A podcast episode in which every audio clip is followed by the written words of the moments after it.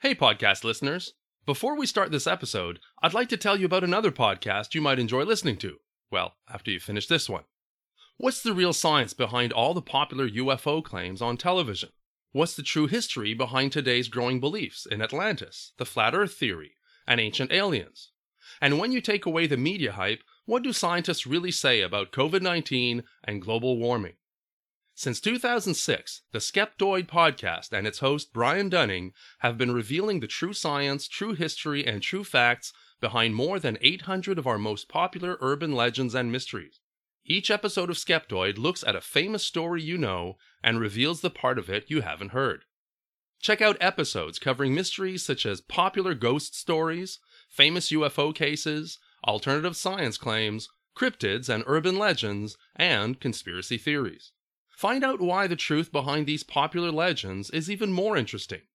Listen wherever you get your podcasts. Just search for Skeptoid. That's S K E P T O I D. Or visit skeptoid.com for full transcriptions of the entire catalog. And now, on with our show.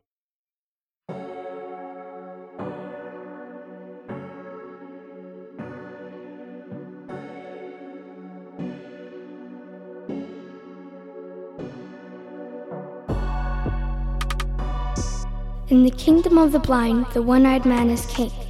In the kingdom of the paranoid, the one eyed man is a spy. This is Paranoid Planet.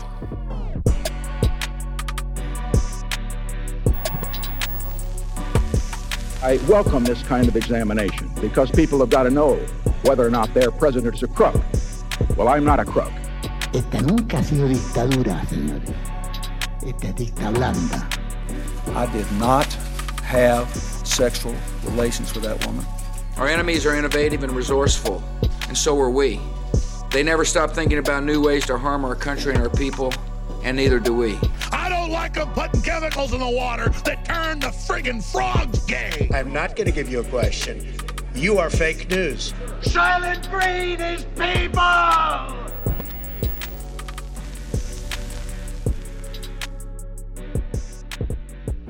Welcome to episode 7.4 of Paranoid Planet. I am your host, Michel Jacques Gagné, recording this program from a restricted autopsy room in Bethesda Naval Hospital, while a team of nervous pathologists is trying to pull bullets out of President Kennedy's body.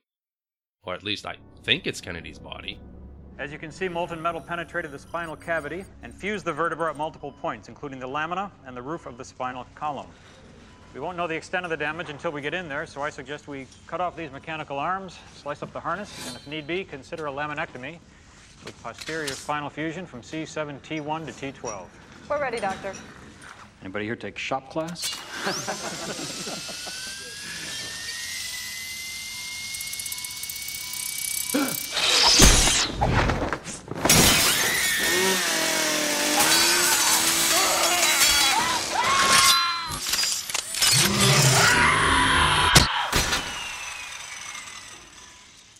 Or maybe it was just Dr. Octopus. Wrong room.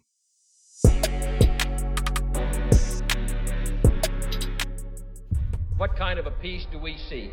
Not merely peace for Americans, but peace for all men and women. Not merely peace in our time, peace in all time. The flash, apparently official, President Kennedy died some 38 minutes ago. Here is the suspect, 24-year-old Lee H. Oswald. I'm just a patsy. President. Who actually fired the shots that killed Kennedy? Was there a conspiracy? In the years since the Warren Report, there is now so much more that we know. Conspiracy theories are now conspiracy facts. The Warren Commission successfully deceived the public. Allen Dulles' appointment to the Warren Commission is one of the great frauds of American history. Documents are withheld by the FBI, the CIA. Intelligence agencies did all the wrong things if they were looking for conspiracy. We will go back and piece together new facts and evidence that shed more light on what really happened here that day. Commission believes that the same bullet that hit Kennedy hit Connally. Well, I don't believe it. It is indeed a magic bullet. Oswald was a figure of interest for four years before the assassination. They were reading his mother's mail. His first year in office, Kennedy made many enemies. He vows he's going to shatter the CIA into a thousand pieces. Have you ever committed any act of violence? He was intimately involved in the cover up. Once you kill a president on the streets of American City, that sends a signal. The rights of every man are diminished when the rights of one man are threatened. If America really wants a democratic society, and we should get to the bottom of this traumatic crime that continues to reverberate throughout American history. This nation will not be fully free until all its citizens are free.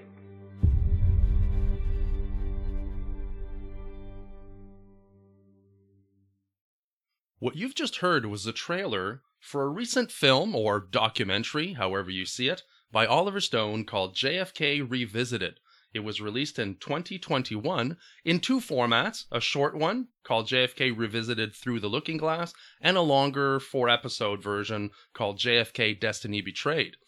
In both of these versions, Oliver Stone reprises many of the arguments that he made in the film JFK, only this time in a nonfiction format with several talking heads. Not much has evolved or changed in Oliver Stone's view of the Kennedy assassination, that it was a massive conspiracy, largely run by the CIA, possibly by organized crime as well. Uh, some things have changed. For instance, references to the so called magic bullet uh, have been softened. You don't see a zigzagging bullet in this version, but you find a fresh new list of antagonists, including President Kennedy's own physician, Admiral Burkley, who was present throughout the autopsy and acted as a liaison between the Kennedy family and the autopsy doctors.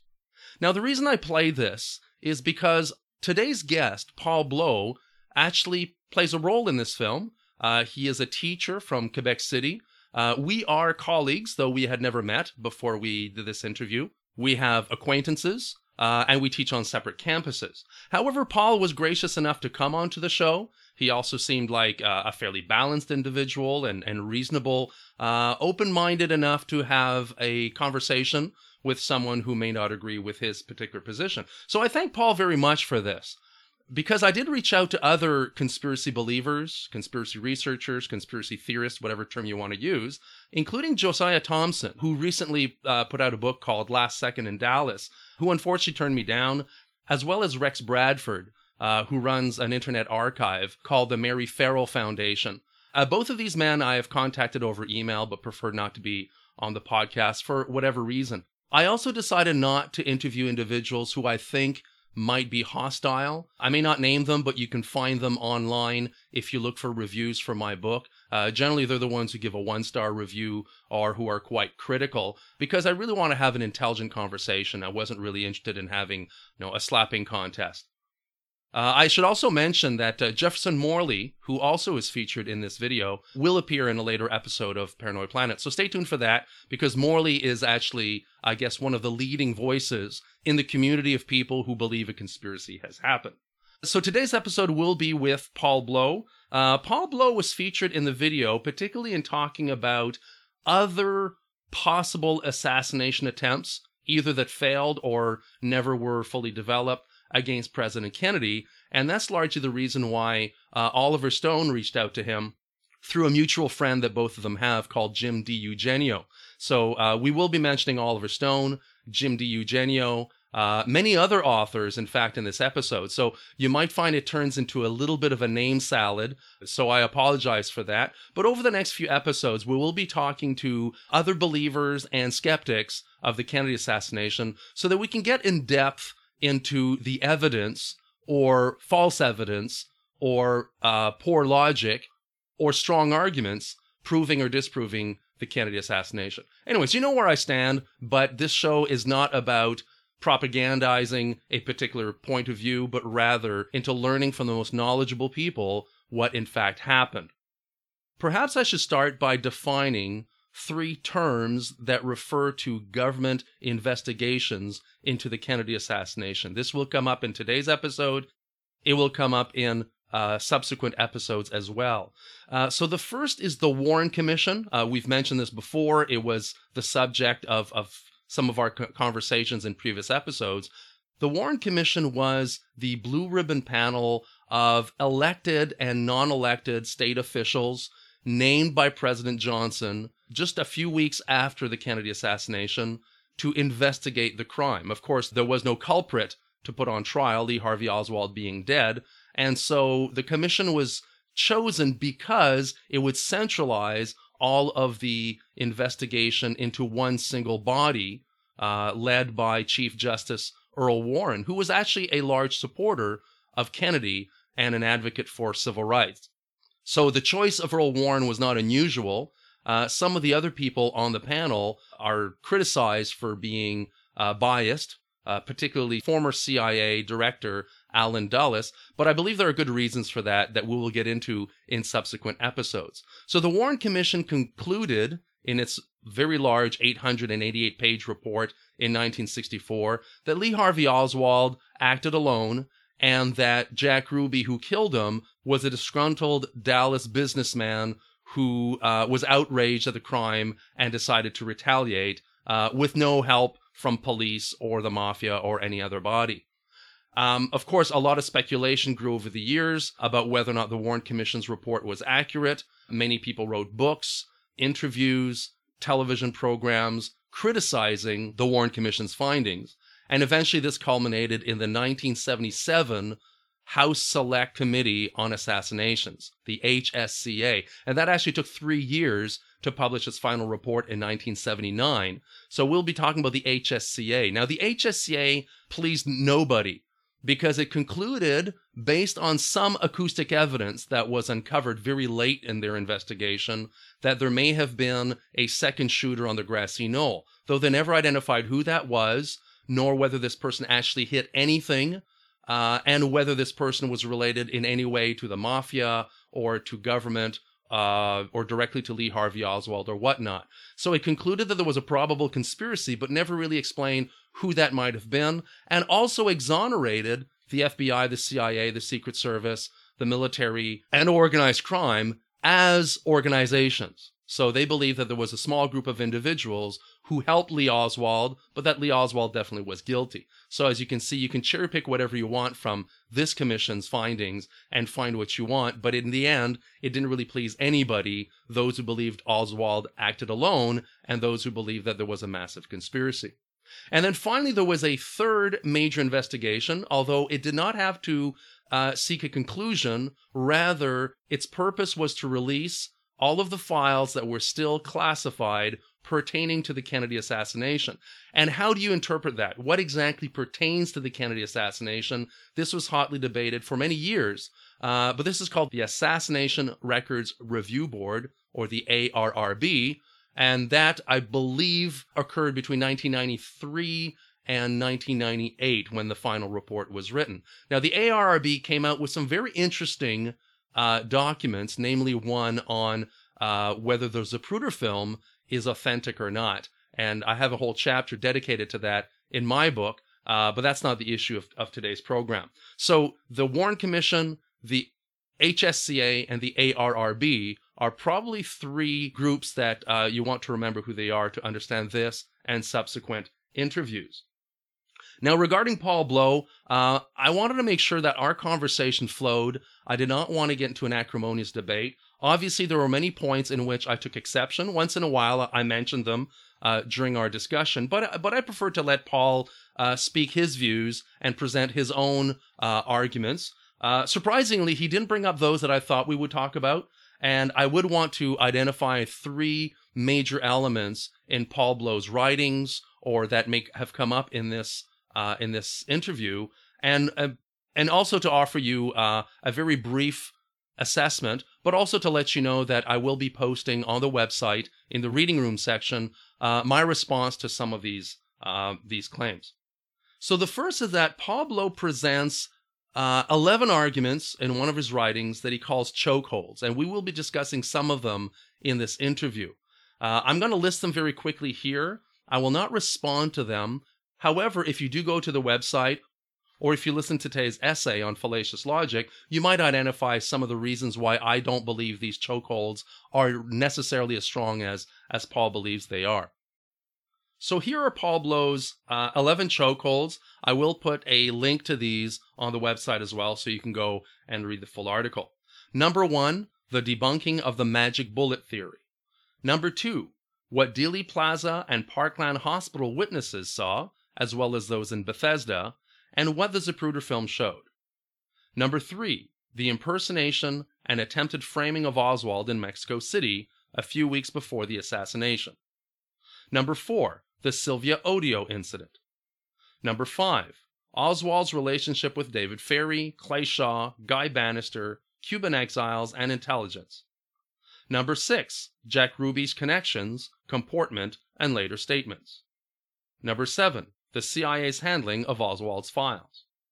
Number 8, CIA agent David Atlee Phillips' connection to Oswald, post assassination propaganda, and sheep dipping. Number 9, the timely lack of security in a hostile environment during a threatening period. Number 10, the equally terrible investigation effort and investigation sabotage that followed. And number 11, the strong consensus of post Warren Commission investigations and investigators or insiders that the Warren Commission version of events is full of holes. A second topic that we will discuss is about two FBI agents called Sibert and O'Neill who were present during Kennedy's autopsy, but not for all of it. And that's probably significant. They were not there at the very end when many of the photographs were taken.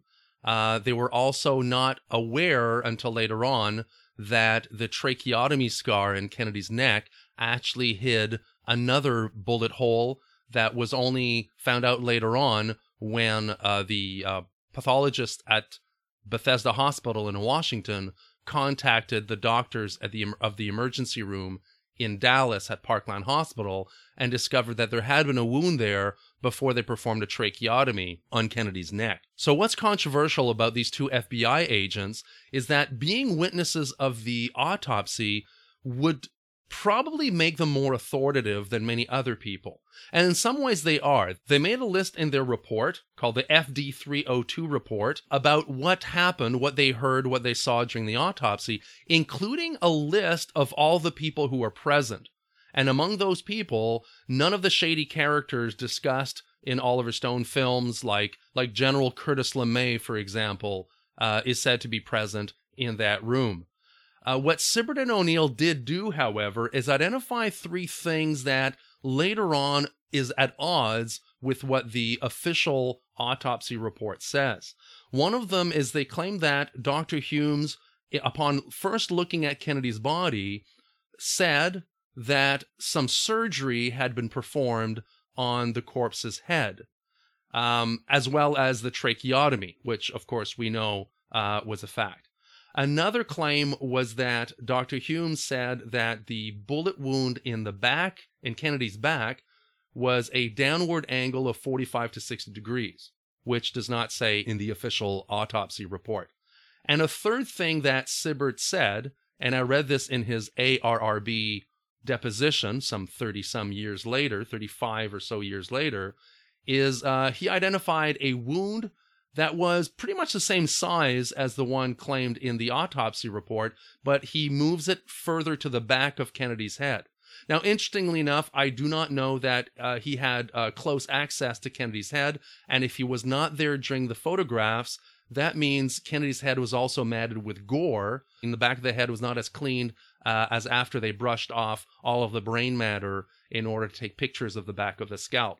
So, those are three things that have led many people who believe in a conspiracy to believe that Sibert and O'Neill identified uh, contradictions in what would later be the autopsy report, and these contradictions are believed, the ones from O'Neill and Sibert, rather than those from the official report. Of course, I think it should be stated that these FBI agents uh, were not experts in ballistics or in wound ballistics. They were not pathologists. They were uh, a, a, larger distance from the body. And they also were not present uh, at the very end of the autopsy when the doctors uh, may have changed their minds or ex- talked to each other and realized that actually there was no surgery done on the head.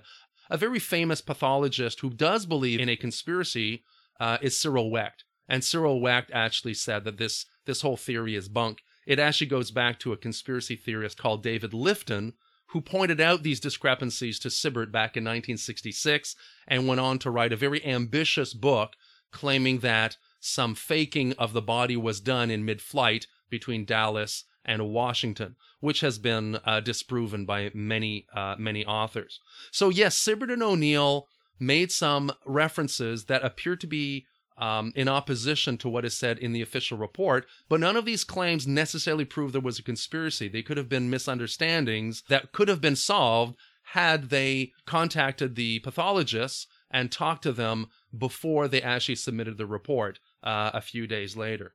It is true, as Paul Bleau will point out, that Officer Sibert and possibly O'Neill, I did not read his deposition, believe that the single bullet theory or magic bullet theory or whatever we, you want to call it uh, is not true. But at the same time, Sibert was not privy to all of the information, uh, nor was he a ballistics expert. He largely came to this belief by reading conspiracy related books, particularly that of David Lifton, which had quoted him uh, at length and with whom he had had some communications. Uh, the finally, the third thing that comes up in our conversation, though we didn't talk about it at length, which surprised me because it's something that Paul Bleau has written about quite a bit. It's the fact that he believes most textbooks, history textbooks, I guess American history textbooks that talk about the Kennedy assassination fail to discuss the alternative explanation that this may have been the fruit of a massive conspiracy. Now, it does strike me as odd that he would identify textbooks as being the problem. Uh, most textbooks, I mean, I am a historian by training, I've used a lot of textbooks. Uh, most survey texts don't spend a lot of time trying to analyze particular events. They, they more or less report what the consensus of experts, so what other historians are writing in more uh, lengthier monographs. So when it comes to the Kennedy assassination, I'm not surprised that most textbooks will identify Lee Oswald as the sole killer of Kennedy. After all, that was the conclusion of the Warren Commission. It was very close to the conclusion of the HSCA, and the ARRB wasn't able to substantiate the claim that there was a shoot on the grassy knoll. So, for the most part, including the books of many other historians, people like Robert Dallek, or forensic experts like Larry Sturdivan, who was actually involved testing the Mannlicher Carcano for the Warren Commission back in 1963. Uh, these these are the conclusions of those experts. So naturally, a historian who's not an expert on the Kennedy assassination would just go with what the experts appear to be saying.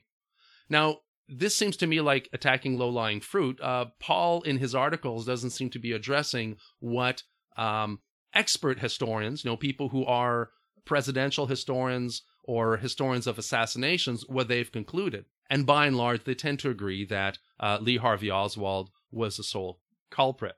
So Paul and other authors often request that textbooks would be written more of an open mind for alternative explanations.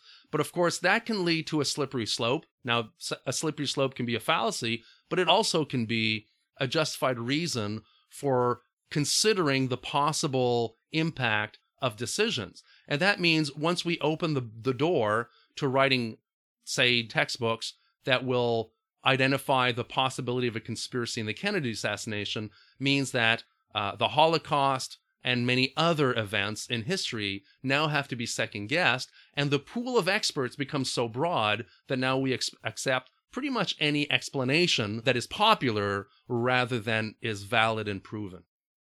So there you go. That's just a very quick, unscripted, anticipatory response uh, to uh, to my conversation with Paul Bleau, uh, which is coming up. But we will be having uh, many conversations upcoming with various uh, defenders or attackers of the idea that there is a conspiracy behind Kennedy's death.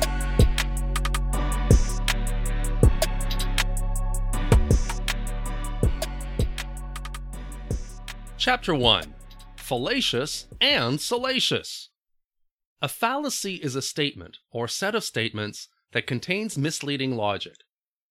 While fallacies are sometimes used deliberately to deceive, for example in advertising, they are usually committed unintentionally by careless communicators. Fallacies typically do one of three things A. They manipulate people's feelings. B. They distract the audience from the issue being discussed. Or C. They draw a facile connection using vague or deceptive language. In other words, a fallacy is a cheap shortcut used to win arguments under false pretexts. Conspiracy researchers often resort to fallacious logic because conspiracy theories are speculative by nature, requiring their authors to justify their beliefs with many unproven assumptions. The strong emotions that make such theories compelling can also skew one's ability to reason clearly. Since conspiracy claims habitually try to explain unresolved mysteries or expose secret plots conducted by powerful groups, conspiracists easily fall prey to paranoia and other types of emotional reasoning that prevent them from being objective. The most common conspiracist trap is to engage in circular reasoning, which is to begin an argument with the assumption that one's conclusion is true before sufficient evidence has been collected to support it. This leads researchers to cherry pick only the evidence that favors their conclusion and to ignore any evidence that challenges it. Circular reasoning also leads conspiracists to fill the gaps in the evidence record with rhetorical questions that make their assumptions seem self evident. Reading only books or websites that suggest a theory is true without being compelled to consider alternate viewpoints will also prevent you from learning about evidence that might change your mind. Circular reasoning may even make you believe in a hoax. Many examples exist of intentional forgeries that were accepted as true by thousands of willing believers. Think of the protocols of the Elders of Zion, for instance, or the Majestic 12 documents purporting the existence of extraterrestrial entities. Kennedy assassination buffs are no less vulnerable. When the Warren Commission concluded, for instance, that Jack Ruby's shooting of Lee Oswald was the work of one man, many refused to accept it and went looking for any shred of circumstantial evidence, however lurid or unlikely, that might link Ruby to the mob or CIA. Others simply cannot accept that the most powerful man in the world, a president in whom they had vested their hopes as a symbol of change, could be gunned down at high noon by an insignificant loner. As William Manchester noted, the story lacked a certain moral and narrative proportionality, a scenario in which a great crime against a great man should have been committed by an equally great criminal, not, as he quotes, a wretched waif like Lee Oswald. At least that is what typically happens in novels and movies. And art greatly influences our perception of real life events. It leads us to look for similar patterns in history, which is usually far more chaotic.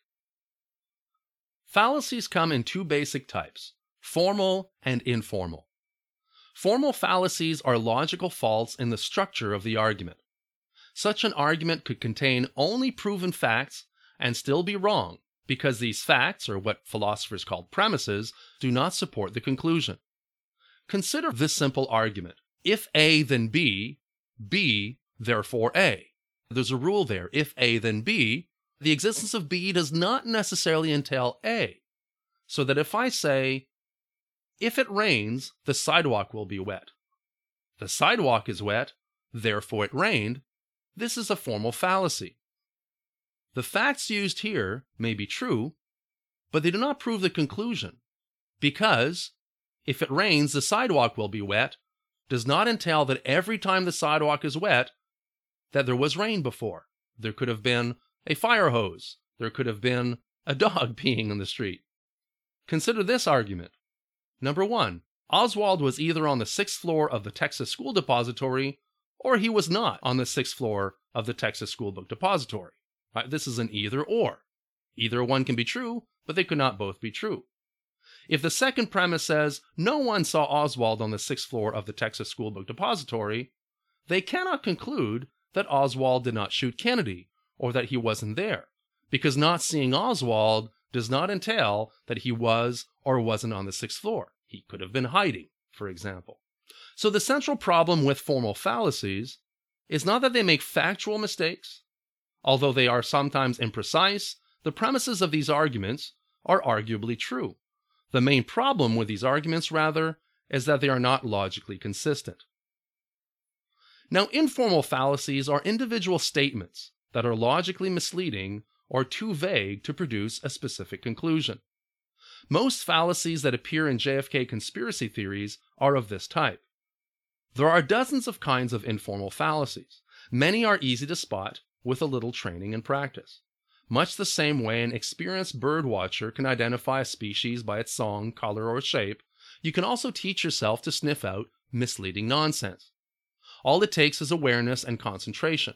By teaching yourself to be on the lookout for fallacies, you can avoid being ensnared by these reasoning traps. Students of conspiracy theories should study logic alongside their favorite conspiracy books. And here are a few examples of informal fallacies, and you can find many other sources of commonly used informal fallacies on websites like the Internet Encyclopedia of Philosophy, for which I will offer a link. So here are some of the main ones. An appeal to emotion means using language or symbols that manipulate the audience to accept a claim based on their feelings of pity, or fear, or anger, or patriotism. An appeal to an unqualified authority is to claim that someone's viewpoint is true by virtue of their status or expertise in a different domain than the one that we are discussing. A false dilemma is to offer a forced choice between two or more options when other possible alternatives exist.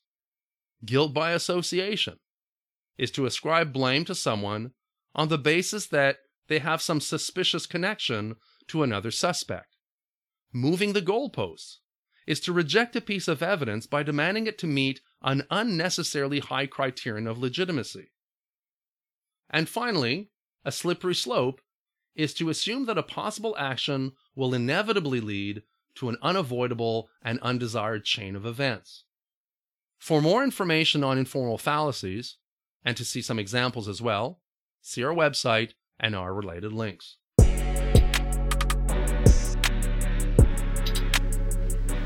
Chapter 2 Teacher, teacher, can you teach me?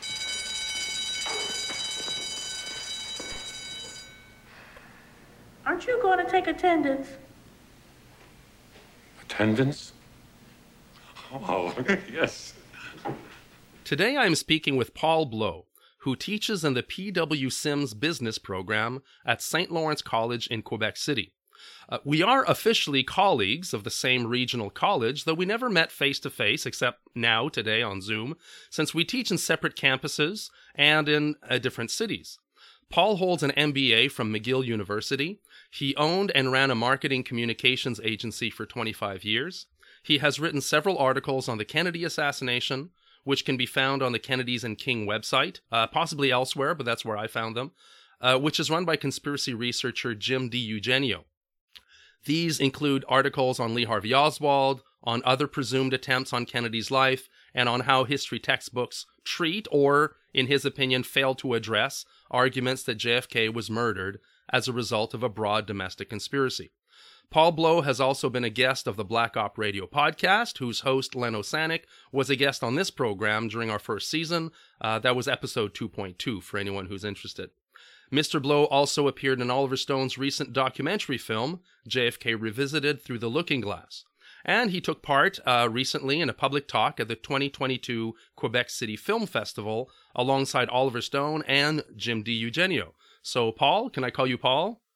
For sure. Okay, so Paul, Paul uh, Mr. Bleau, Professor Bleau, I don't know what titles. Uh, welcome to Paranoid Planet. Thank you very, uh, very much, Michel. Uh, can I just make one point yep. about uh, uh, Jim DiEugenio? just to point out that while he he you know writes about or covers conspiracies, they're specialized on the political assassinations of the 60s. Okay. So you know he's very specialized in uh, the murders of Martin Luther King, JFK, Robert Kennedy, and Malcolm X. Uh, just not to give the impression that he, you know, he he's involved with uh, Sasquatch or uh, no, no, like that's right. No, yeah. no, I, I, know you know that, but just for your audience. Yeah, people I, have their different fields, and you know, uh, there are some people like Alex Jones or David Icke who don't get a lot of respect from the media, and there are others. You know, I often say JFK is more like a cold case. Uh, there are obviously a large spectrum of beliefs, and not everybody agrees on the evidence. But I don't think anybody that I've interviewed uh, about this topic here on this show or some of your colleagues believe in space aliens or laser beams or any kind of those explanations. Uh, clearly, we are not necessarily on the same side of the table here, but my yeah. purpose with both this podcast and especially our episode is I want to encourage people to, to have more conversations across the, uh, you know, what do you call it? Yeah, well, yeah, that's right. And and I find that too often in the political yeah. sphere or when talking about issues that revolve around a conspiracy belief, uh, there is a tendency to shout at each other. So I thought since we are already colleagues, we have some uh, colleagues in common. we should come out of this, and there's like 350 kilometers between. That's right. That's right. But that's okay. I, what, in other yeah. words, uh, I did invite some other people to be on the show, and, and they didn't want to be. Uh, and I thought that was too bad because I wasn't wanting to get into a, a shouting match with them. Uh, no, but some names, like you might know, uh, Josiah Thompson and I exchanged a few emails. Uh, I think I asked one of the people, uh, what's his name? Um, uh, he runs the archive at the Mary Ferrell Foundation. Um, oh yeah, yeah, Rex Bradford. Rex, yeah. So Rex had actually helped me find some pictures for my book, but he didn't want to be on the podcast. So thank you very much for coming. Uh, I might, I might get other people as well to present uh, a conspiracy uh, viewpoint. I don't know if you like the expression conspiracy theory, but it's hard for me to find another term than a, a, conspiracy theory for a claim that a conspiracy happened. So I don't want you to think that that's pejorative in any way. No, I don't use the term as a as a personal attack or anything. No, and I find it refreshing that you're actually saying that it's a cold case. You know, in, in other words, uh, just to, to, which means to me, correct me if I'm wrong, that there there there it's not fully resolved in the the minds of many people and i think that's the way people should look at it too so. So let me let me cut straight to the chase before we actually get to know you. Uh, tell me a little bit about how you became a friend to oliver stone a friend yeah or a colleague well, but clearly you knew him enough to, to end up on his documentary so that's got to say something well i'd say after his visit here in quebec city where we spent five wonderful days last june uh, we got to know one another more personally and uh, but um, basically i um, i began writing articles about the jfk assassination uh, around the 50th anniversary uh, nearly 10 years ago. And uh, the first article I wrote, uh, I, I think I made it as far as I know, I was the first person to do a, a study on how history books uh, related the Kennedy assassination. So I covered, you know, over 20 of the most popular history books used in North America. And then I actually interviewed the authors and asked them, you know, what because most of them lean towards, uh, you know, the Warren Commission depiction of Oswald the lone nut uh, killed uh, Kennedy, and, and, you know, you don't have much more than a paragraph or two on the the the episode. So I, I then asked them what their sources were, and and you know what did they base themselves on, and you know most of them were uh, mentioning the Warren Commission and so on and so forth. So that that uh, study uh, got an awful lot of interest and was published uh, at Kennedy's and King by Jim DiEugenio. And that was the first of a series of now I'm probably up to 14, uh, 13 or 14 articles. Some are two or three parters that I, have written for him. What I didn't know at the time is that uh, Jim was a close collaborator to Oliver Stone. Uh, Oliver Stone uh, sees him as one of his go to people when it go- goes into JFK history, you know, when he gets into JFK history questions. And um, anyway, uh, you know, the, the movie JFK, which came out in the early 1990s, um, stimulated the, the start of the ARB. And then the ARB released, uh, as you know, millions of documents. Yeah, can I just point out that's the Assassination Records Review Board uh, that was actually enacted by President George Bush Senior, uh, and then I think it happened his, during Clinton yeah. administration. Yeah, Senior, I would say, kind of reluctantly on his way out. He kind of knew it was going to have to go through, uh, whether it was through him or Clinton. But anyway, you're right. And uh, so uh, millions of documents were declassified, and uh, the idea uh, was bandied about that you know it might be interesting to say what's been learned since the JFK movie. So anyway, uh, that's where I think Oliver and Jim uh, got into this idea of doing the the documentary uh, JFK Revisited. So about three years ago, uh, I, I came back from my cottage, and I was uh, sitting having a beer. And uh, here I am reading uh, my emails, and I get this invitation say, Hey, you know, we'd like you to come down to Washington so I can interview you. Uh, we're doing a documentary, and, uh, you know, and uh, it was signed Oliver Stone. So, uh, you know, when I saw Oliver Stone, I said, What the heck is this? You know, like he was sort of an idol of mine. I love his movies, whether it be Platoon or or uh, born on the 4th of July. So I get that and I say, oh, wow, that's something. And I guess pretty quickly that it was through uh, through Jim that I got that invitation. I went down. Uh, and then, of course, uh, I was interviewed uh, for 50 minutes. And it, he, he wanted to know more about uh, an article I had written about prior plots to assassinate JFK and, and and asked me a lot of questions on that. And we spoke for about 50 minutes, though my, um, you know, I, am in the documentary for about a total of five or six minutes. Uh, but the point is, is that after I was interviewed, I went, I, said, I had time to kill. So I went to visit Washington. And anyway, I come back, I'm in the hospitality room alone. And who pops in? Uh, but Oliver Stone. So I say, geez, why don't I try something? So I go up to him and I thank him for having been in the uh, the uh, you know the doc or having been interviewed. I didn't know there and then I was going to make the cut, but I say, you know, Mr. Stone, when it comes time to promote the documentary, you you'd be well received in Quebec City. and he says, Oh yeah, okay. You know, he says, could it be Montreal though? He was more familiar with Montreal because he had made a movie north of Montreal. And I said, "Well, Montreal's nice, but, but they don't have a Quebec Film Festival in Montreal." Yeah. yeah. So anyway, I do. I pulled, uh, and anyway, we so we got a lot of uh, backing from the Quebec City Film Festival and Quebec City Tourism. Next thing you know, things are delayed because of COVID. And anyway, uh, make a long story short, he he accepted to come last year. So that's how I got to, uh, you know, got into the uh, documentary and got to know Oliver Stone he'll answer my emails every now and then but you know he's a busy guy. He's not the he's not the type of person i could just grab the phone and call i think tomorrow but uh, we developed i think uh, you know a nice relationship. He brought his wonderful wife and we were on a committee to receive him. So over and above the uh, the events that, that, that took place there was some socializing too. So that's how uh, the story of uh, means Oliver Stone, uh, you know, uh, got started and and uh, matured. So okay, that's good. So you would be more friends with Jim DiEugenio than with Stone. It was more uh, a friendship of a friendship in a sense. Oh yeah, uh, Jim and I have. Uh, I've written a, a, whole pile of articles for him, and I would say he's become a friend. But I mean, you know, he's more. a you know, Jim has 30 or 40 authors that contribute to Kennedy's and King. And, among them, you have a lot of the participants in the Oliver Stone documentary.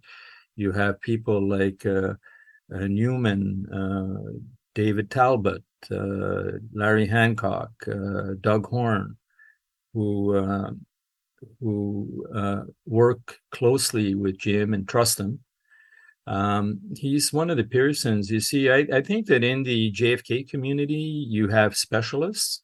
Like some people will devote their whole area of research on the Officer Tippit murder. You have others that just focus on medical evidence. Uh, Jim is one of the people I would say that has uh, the best global uh, view. So he he he and uh, Len Osanic with uh, Black Op Radio are the ones who gave me my preliminary exposure. You know, it culminated with me going down to CAPA this year and being invited by CAPA, which is uh, the committee. Oh boy, what's the on uh, political assassinations? Anyway, no citizens against political assassinations. I forget what the does that mean there's a group that's a citizens for political assassinations? No. No no no. But uh, the thing is is they hold conferences every year in dallas around the time of the assassination. And uh, this year i was invited down and met, met quite a few of the uh, the people down there. To your knowledge um is there much dialogue between uh, Mr. DiEugenio or other people in, in, in your community with people who are skeptics? You know, you and I are having a conversation here, and we probably start with different assumptions of what happened to Kennedy. Uh, I, once I brought this up to Len Osanic that he had uh, John McAdams on his podcast once on his radio program, but very rarely is there conversation between, I would say, believers and skeptics. You know, people who are on different sides of the fence.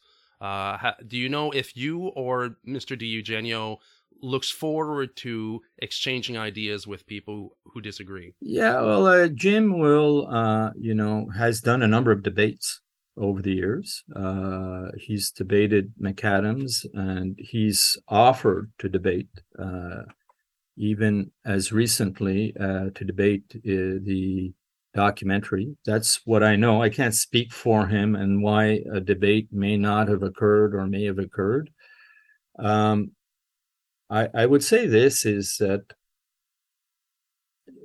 the there's a many you know like I was even you know hesitant to uh, come on your show Michel. It's not because uh, I I don't uh, respect uh, you know your opinion or anything. I you know I haven't looked into your research, but it's just that many of us have moved beyond uh, you know the the idea of let's try and explain that there's a conspiracy they're, they're, we're more into the idea now of saying okay well what likely happened okay you know? so you're so, not you don't believe that there's necessarily something to learn from discussing with people who may have looked at the same evidence but come to a mm. different conclusion. No, I, I I'll say this for myself. I read a lot of John McAdams uh, stuff. I've read uh, a lot.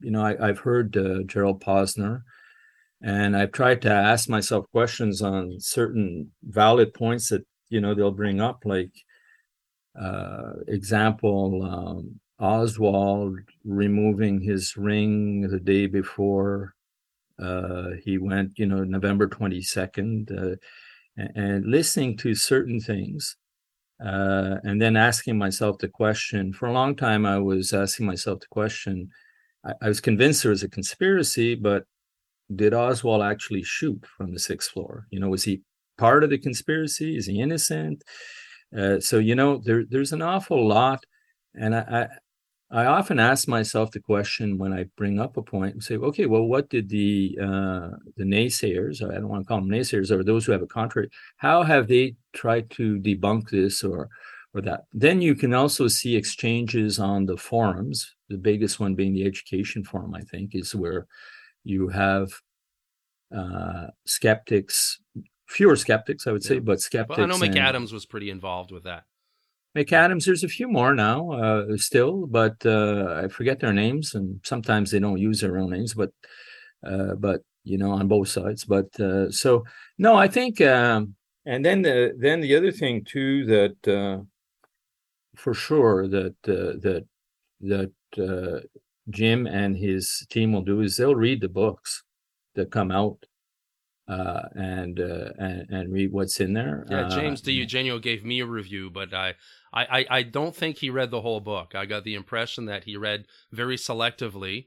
Uh, and and kind of as as Mark Lane might have said, rush to judgment. But that was that was the view that I saw. Um, did you? Uh, I, I I know that there's less tolerance uh, now because you know uh, I think the big books that, that, that demanded an awful lot of attention were uh, Case Closed, a lot of McAdams' work uh, and uh, Bugliosi's yes. work. And you know, I like think the uh, triumvirate. Yeah. Yeah, you know, if I think when you you and then there's Max Holland and but then you know, but the thing is, is I think that there's sort of a feeling, okay, you know, I, let's move beyond that and and that. So uh, I that I don't know if that answers your question, but I, I think uh, now um, sharing the same podium, it look, I was recently I, someone I don't even know, and I forget his name, but I was called a crank. You know, like uh, by you know for for uh, I don't know. I, I, I guess someone saw something, and when it gets into ad hominems, hominem, I, I, that's where you know I don't. I just don't have time for that. You know, like I, I think that sometimes you get the feeling. Wait a minute.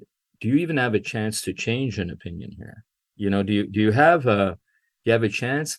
Uh, is there another agenda going on there? What, why, why is someone, you know, so, so hell bent on, you know, so, and I think some people got in to say, well, you know, when you go beyond this and that, you can see that there's some, some support in, you know, trying to get the book out or trying to, to do things. So there's not always a lot of trust, I think, in some of the people on both sides with which the, their intentions, like you know the the uh, so-called conspiracy theorists are accused of oh you know they want to get fame out of this they want to sell books they want to do that you know and then on the other side they'll say well it's quite obvious that they've been given a mission oh sorry about that there's a beast crawling across the camera oh god i'm hoping that's a cat and not something larger no it's a cat but okay. it's a cat that just won't learn not to get on the keyboard and I don't know if you have them, but yeah, but they might find their way across the room much faster.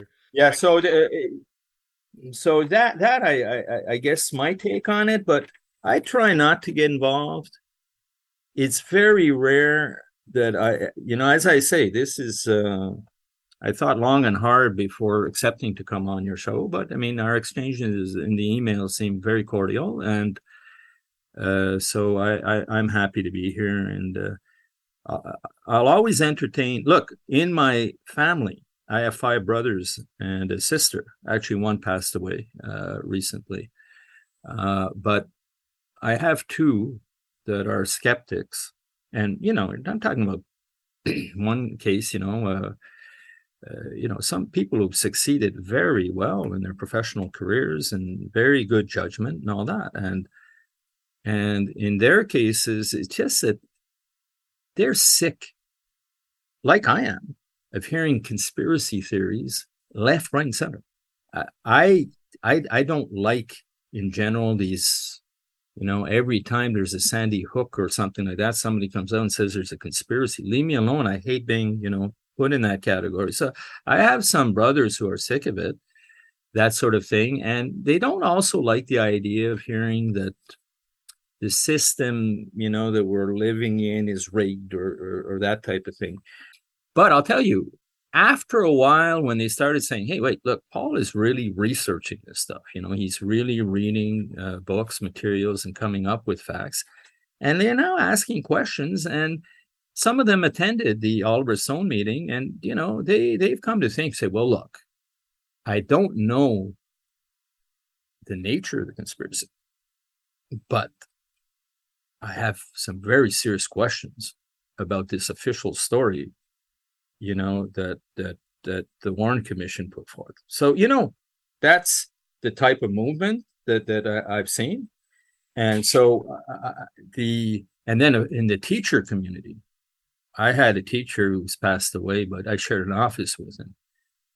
Boy, was he challenging me every day on this stuff. He was a physics teacher, and you know he'd get into the uh, the Zapruder film analysis and all that. So, uh, so but when the discussion is in good faith, I have no problem discussing with anyone, and uh, uh, you know, and I have questions. Sometimes I'll challenge people in the uh, you know who believe in a conspiracy, and I say, wait a minute, don't don't don't sell me this thing about prayer man or this or or badge man or you know uh, and other stuff there that some people come in and say hey you know this is a fact yeah i think on some points you and i would have agreed i think you brought up that there are there are a lot of false leads you mentioned like Madeleine Brown the supposed mistress to uh, to president johnson uh, Vera Shooter confessions, people who claim that the limo driver turned and shot Kennedy. I mean, there's a lot of uh, both serious and not so serious uh, ways of looking at the Kennedy assassination. And I, I think a lot of it has to do with the assumptions that we start with. But at least you've you've you've not believed that all theories are acceptable. There's got to be some no, sort of a, no. a, a, a, weeding out mechanism. No, and there's a lot of stuff where you have to honestly say, I don't know. You have to say, I don't know. Uh, you know, like the worst thing you can tell your student, right, is come up with a false theory and say and insist upon it. And then rather than telling the student who asks you a question, you have to be able to sometimes say, look, uh, I don't have the answer to that. I'm not sure. Here's what I think. Could I be wrong? Maybe. If you people take on that approach, uh, you know, but you know, I have to say though that that uh, there's no way someone will that I will be brought to believe that the uh, Warren Commission of things is the version people should take away, and uh, and I have my reasons for that, and it's not being hard headed. It's I think it's now a matter of record. If I would ask you, uh, Michel, what would be your main uh, uh, first of all what what's your main position on the assassination and what would you consider to be your main source to say well this is like your sort body of, of information. And i now tell you what i think mine uh, what what's influenced me. If you eh, i because i never really I, I think we talked a long time. Are you like uh, convinced that Oswald alone from the six foot floor uh, fired three shots that caused the, uh, the, damage and the injuries, and that he is alone not, uh, you know, eliminated Kennedy, and then was uh, and then he himself was eliminated by a, a second flakier and lone nut guy 48 hours. Is that is that the the the position you're going by? Because it would might be good that we we we we just established a benchmark i'm actually less and less open because i spent about 15 years um, uh, probably like you you know I, I, didn't know oliver stone but i watched his movie quite often. It, it led me to read a number of books. Jim DiEugenio I, I never read his book though I, I heard some interviews by him. I was a big fan of fletcher prouty for a while uh, and jim garrison and some of the sources that perhaps you, you believe are authoritative. Uh, over time, my trust in those sources began to uh, to fritter uh, as I read about them and I read more authors. For me, I think there are some pretty compelling arguments to say that Jim Garrison uh, actually uh, botched the investigation and that in many ways he was looking for scapegoats. I think Patricia uh, Lambert wrote a book called False Witness that uh, gives a lot of information about the context there. Uh, whether or not we agree with that, I, I thought that book was a pretty strong case against the Garrison position. But there, I mean, a lot of it goes back to even what was written at the time of Garrison. So, reading uh, some of the sources that were critiquing Garrison in the 1960s. Um, so, there was a lot of things about Garrison that kind of troubled me. And I think there are a number of conspiracy believers or conspiracy theorists who also came to reject uh, a lot of Garrison's own work. Uh, I think uh, Harold Weisberg was one of them. David Lifton, I think, never really got into uh, Garrison's own claims. So I think that's what kind of happened with me, is I remained believing that there was a conspiracy, but I kind of came to reject the idea that Garrison was on the right track. And then little by little, I read the writings of various people who were experts in ballistics.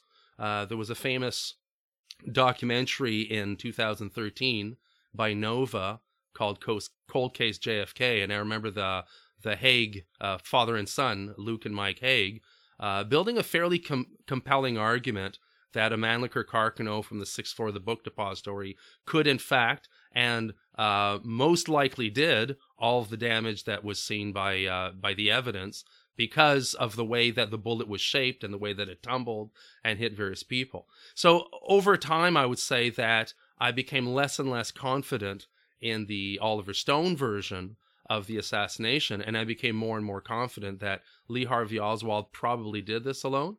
And a lot of it had to do also with studying his personal life.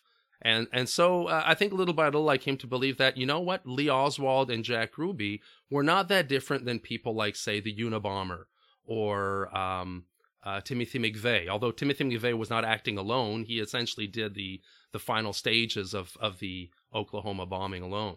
Uh, and there are a lot of people like that. A lot of high school shooters and things share a lot of similarities. uh, with these kind of individuals. Uh, where I would disagree is where you use the expression "angry lone nut."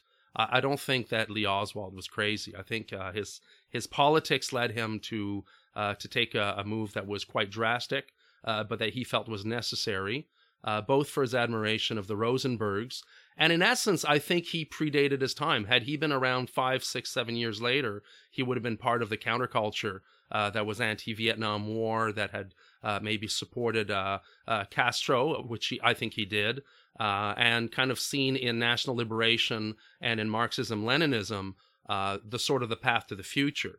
And and so in the end, I, I believe, and again, it's your interview, but you're asking me. Uh, I believe that the counterculture had a lot to do to make the conspiracy beliefs popular because the failures of the counterculture, the death of King, the death of Bobby Kennedy, the death of John Kennedy, were seen together as possibly one large conspiracy, including the Vietnam War, that might help to explain why the counterculture failed and why the United States took that turn with Nixon. Although, uh, reading again Kennedy biographies, I came to the belief that Kennedy was far more conservative than maybe many people have made him out to be. Uh, in some ways, more than Nixon. Uh, not in all ways, but there were ways in which Kennedy was much more conservative than both Johnson and Nixon. So I would say that as an historian, I had to go back and double check the sources because I had only been re- listening to one side of the argument and I felt uh, shortchanged. And, and as time went on, I felt that a lot of historians like Robert Dallek uh, were much closer to getting the facts right about Kennedy than, say, films like Oliver Stone's JFK. I don't know if that answers your question, but I'm trying to. Oh, it does. It does. Uh, it's interesting. I think we can say that we're on opposite sides oh, of the definitely. fence. Yeah, is, I know uh, that. because uh, one thing I tried to do at one point was get away from the independent authors. So what I tried to do is actually look at, and I wrote an article about this, and is let's take uh, the official story, you know, from the Warren Commission point of view, and, and correct me where I'm wrong, but what they'll uh, what what they'll say is that on the 22nd, uh, Oswald is driven into work, uh, you know, with a colleague, a guy called Frazier. He's carrying uh, what he describes as curtain rods, right? Well, a bag, a longish bag that he allegedly said contained curtain rods. Yeah. And that the, the, the Warren Commission speculates that at one point he, up on the sixth floor, uh, reassembled uh, a rifle that they showed that it could actually be done with a dime. Then uh, from uh, from there, he fired three shots in 5.6 seconds. About uh, that's been challenged more recently. Max Holland says 11, but uh, that was the minimum time according to the Warren Commission. So not necessarily the time it took, but the minimum time available uh, okay. for the shooting to happen. Okay, so what I I have there, I'd have to recheck it. Is uh, I have I think five point six, uh, using the Zapruder film sort of as a clock. But anyway, let's and uh, and then uh, you know he um, he uh, then does an escape. He goes towards, uh, uh, you know, uh, uh, he he goes towards Oak Cliff, and then uh, he, you know, he kills uh, an officer, Tippit, and then he's picked up at the Texas School Book, not the Texas School, the, but Texas, Texas Theater, Theater. Yeah. brought in about some two hours after the shots were fired. And then he's questioned for 48 hours, and there unfortunately is no stenographer or uh, present or or uh, taping uh, any uh, tape of the conversations. But we do get glimpses of him here and there, and during press conferences where we can hear from him. And then, uh, 48 hours after the assassination, Jack Ruby, who uh, the, the Warren Commission, you know, he's a, a uh, he owns a strip joint and a few clubs, and uh, he comes down and uh, he manages to make his way into the basement where Oswald is about to be transferred, shoots Oswald, and in short order, Oswald passes away. And then, uh, you know, of course, Oswald at that time is the most important witness there is, right? Because there's going to be a trial. That's where he can explain all his weird behavior about the Fair Play for Cuba committee and all that, but we'll never get to hear from him after that. And then, of course, Jack Ruby tries to get off on some sort of, uh, you know, temporary insanity. He's found guilty. He he spends time in jail. Uh, he there's going to be a retrial, but before he reaches the retrial, he dies of uh, galloping cancer, and then he he uh, after making certain statements uh, passes away. Uh, let me ask you a question: Have you ever fired a bolt action rifle? Uh, no, I don't fire rifles. I stay away from guns as much as I can. And and there's a personal decision for that because uh, I know the mother of the uh, Montreal Polytechnic shooter. Uh, so I've mm. I've had hmm. enough time mm. with hmm. her uh, to know that I don't want to go near any firearms. I have some friends who shoot, but not me. Yeah, yeah. Anyway, uh, just uh, and I, I, hear you went to Dallas. I assume you visited Dealey Plaza and all that. And, okay, so I've been there too, and I, I went up to the school book depository.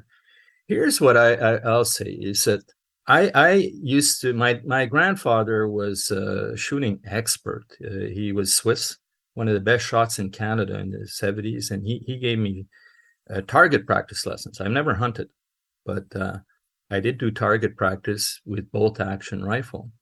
And every week we'd go in, you know what we'd have to do? We'd have to recite the rifle. We'd have to recite it because someone else may have manipulated it during the week. And and the way you would do that is you would do groupings. So you, you, you shoot groupings and you say, oh, okay, well, this one's up right, the group. So we, we then we then adjust it so it could be sighted. And then so when I say, wait, he assembled a Mannlicher Carcano, which isn't described as the world's best rifle. It was the Italians used it for 50 years, so my guess is it was good enough for them. Yeah, they didn't do so. the, fin- the, Finns also, and they know they fought the Russians. So uh, I, I would say it was probably a pretty good rifle for the time based on a particular need and whatever money they they spent on it. It was a mauser but without the semi-automatic element to it. Well i don't know. I mean it is a $10 rifle that he bought. But anyway look we can we can uh, debate that. I don't think price necessarily points to quality. The, the point is is that the point is is that you know he gets his Mannlicher Carcano and uh, and now he reassembles it and he has to fire away three times without reciting it. Okay, so uh, that to me right there, and then he has to pull off three perfect, well, two perfect shots, and a third one that hits the bystander in a very short amount of time. Now, uh, uh, I can see why there's a trend to want to increase the amount of time from 5.6, which was in the Warren Commission report, to 11, because look, I fired it. The simple amount of time it takes to, uh, you know, recharge and regain your aim. And by the way, it's harder to regain aim with a scope than without. That's assuming one. he used a scope, right? So that, I mean, he could use the iron sightings because it was not that far. Yeah, I know, but but but th- but then I mean, then okay, but then you're giving up precision, right, for maybe a bit faster time. So anyway, to me to me uh, anyway and, and, then you know a number of witnesses said two shots came one on top of uh, each other. Now that could be confusion i agree but it takes a minimum of 2.6 seconds to uh, uh, so i mean these these shots on a moving target okay and then you get one and you know you, you you're saying well you know these people uh, i have never seen like i would shoot into straw and I would never see a bullet that would break broken, broken that number of bones. We're talking about colonies, uh, uh Connally's risk. Because okay, just for your audience, what one of the bullets, C three ninety nine, you see, because of the injuries that took place to Kennedy and Connally, and the uh, fact that a bystander named James Tague was uh, slightly injured by by a bullet, the the Warren Commission had to explain three shots, right? Like so they they came and they said, well, the headshot from the Zapruder film is one. The other shot that touched James Tague and then missed the, the, the car altogether is two. So they said, now we have one bullet left to explain two wounds on uh, Kennedy and five on Connally. Five wounds on Connally. So we have this CE 399, which is supposed to be the bullet, and it's a pristine bullet. By pristine, you mean that there was no damage to it whatsoever? It was hardly damaged. It, it, it was hardly damaged. Okay, but it was damaged, right? So pristine is like saying not pregnant, but quasi pristine. Okay, so it was it was slightly damaged. Let's say quasi damaged. Now, one of the people who did experimentation on this is they would shoot, I think it was a hundred bullets they put through cadavers or goats or or whatnot, and none of the bullets came out looking anything close to CE three nine nine. So this this bullet that is supposed to have broken a rib, broken a large wrist bone, and there's other damage in the car, by the way, because there, there, there's there's damage to some chrome and all that. So so they they they had to come up with this this bullet that somehow would have entered Kennedy and done weird angles, and then uh, there's a delayed reaction by uh, Connally because he isn't reacting when you see Kennedy being struck in the throat. So so so just on its own, I would encourage your audience to go see the Zapruder film and to really look at it. And then you get all these tentative explanations about why did Kennedy, the headshot, send his head violently backwards, back to the right. Back into the left, you mean? Yeah. Back to the left, yeah, right. I mean, Oliver Stone had that phrase repeated so many times; it's almost engraved on my yeah. no, but but when when your audience will look at that and you say, oh, "Okay, wait a minute," there's a cat again. It's not what I'm trying to say. Sorry, that's my friend again. He likes he uh, likes podcasts. Oh God, he likes your show. I think you're you're. I hope so. Maybe, he'll read my book. your ratings will go up if you have audience. That audience. so look, this unlikely, in my opinion, unlikely event that takes place. So that is the starting point for me saying, okay, well, this is what I'm asked to believe, right? I'm asked to believe that he did this, and it's you know, it's it may be plausible, maybe, but on the surface, I'm looking at this and I'm looking at the headshot and saying, I don't think it's quackery to have serious doubts. As a matter of fact, the first journalists, when uh, when Oswald was killed, were saying, "Oh boy, this was done to seal his lips." That's the first first reaction by the press, saying, "Boy, this is convenient. There's not going to be a trial. We're not going to find out what happened." So that's why, for European journalists, for a lot of researchers, on the surface, this whole thing smelled fishy. Now, getting back to what I was going to say, Michel, is what I tried to do after that is I, I tried to say, okay, well, there was the Warren Commission investigation, right? But there were a number of others. And uh, uh, if you count them, there's um, a total of six governmental investigations. Five were federal, one was in Louisiana. And then you had a civil trial, a, civil trial, uh, you know, the Liberty Lobby trial.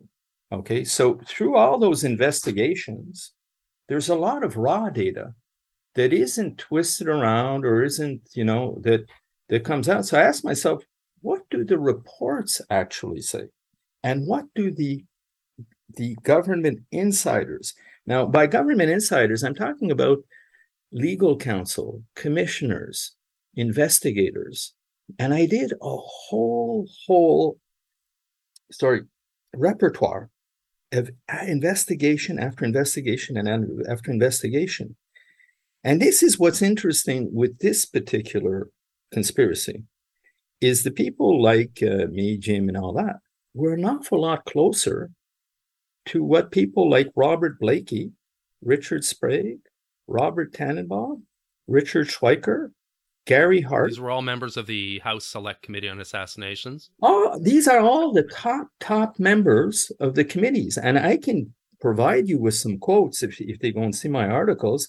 I'll I'll tell you, they they talk like if the BBC had a documentary, and you know when you hear Richard Schweiker, who uh, was the uh, co-chair of uh, with Gary Hart on the Church Committee, who uh, is interviewed, and he says the Warren Commission fell like a house of cards, and it was designed to feed pablum to the American people, and words to that effect. And then Gary Hart saying, "Hey, you know what? When we wanted to interview the mobsters that were persons of interest in this whole affair, and he was talking about Trafficante, uh, Giancana, Nicoletti for the." Uh, they wanted to interview them, but of course, these people started turning up dead when they were being, you know, uh, Johnny Rosselli, okay, turns up dead in Biscayne Bay or anywhere near Miami. In well, the mafiosos are reputed for for dying before they get old, right? Yeah, and he says, you know, I always thought this is on the fiftieth. Gary Hart, a senator, saying, I always thought that if we looked into who murdered these people, okay, we would find, uh, you know, we would find, uh, you know, some clear leads onto what may have happened. Then you go and and the, the farther along these these, uh, in, so that's not you, that's not Len Osanic, that's not me. And, and, look, I can throw in Doug Horne, Jeremy Gunn, Humes. You know what Humes said? Dr. Humes, the pathologist who did the uh, the autopsy on Kennedy? Yeah, he, yeah, yeah, yeah. For your audience, he, he's one of the three doctors who, uh, you know, were involved in the JFK autopsy. Well, he says, I don't believe that that pristine bullet caused all those injuries. He's actually on the record as saying oh, where, what was that in the ARB papers? Oh, I have it. I can send it to you. It was something I think he told the ARB, yeah, or or he may have told the HSC. I forget. Well, I mean, but, there was the bullet that causes head damage. That's not the same as the the so-called pristine bullet. No, he's referring to the uh, the CE three ninety nine. Uh, in there, I, I I can find the exact quote for you. Uh, Boswell actually drew an exit wound for the ARB for the back of the head. And Boswell's another one for your audience who was part of the autopsy team. So I have about 80 to 100 statements, either in the reports or by the investigation insiders that when you read them, what you see is a total impeachment of the Warren Commission. And and, and let me finish on this one is and is not if I can just add a parenthesis there. Uh, is there any chance by by using kind of arbitrary statements rather than looking at the report as a whole and their conclusions that we might end up distorting some of their beliefs? I mean, I'm not sure what uh, what what document you're pointing out to, but for example, Dr. Humes might have said, I don't believe that the bullet, after it exited Kennedy's throat, did all the damage to uh, to Governor Connally, but then he didn't examine Connally's body, right? So he could have that opinion without necessarily it pointing to another shooter in another direction. Oh no! In fairness, if you're going to take a hundred statements, you know, uh, you're right to say context and uh, and maybe other statements they've said. But I, look, uh, uh let me uh, I'll quote and I found one here that's really. Or if you can give us the reference, and people and I can go check it out and compare it to other. Uh, I, I, you know what? We're, we're, I'm working right now on an update of that uh, work. It's going to take a little while, but I, I certainly share it with you. I have a preliminary version that goes back about eight years, but I built it up since because a lot more has come out. But it's called, I think, JFK and the Unforgivable. So if you go into Kennedy's and King and you look up uh, uh, you know, Paul Bleau as an author. Okay, now let, here I'll, I'll, read one, and you you, you just tell me. Uh, okay, just one, and uh, keep in mind this is a hundred. Now, Sibert and O'Neill, they're probably names that are familiar to you. They're FBI agents who overlook. They actually witnessed part of the autopsy, but not the whole thing. They were there to obtain fragments of bullets that may have been extracted from Kennedy's body, right?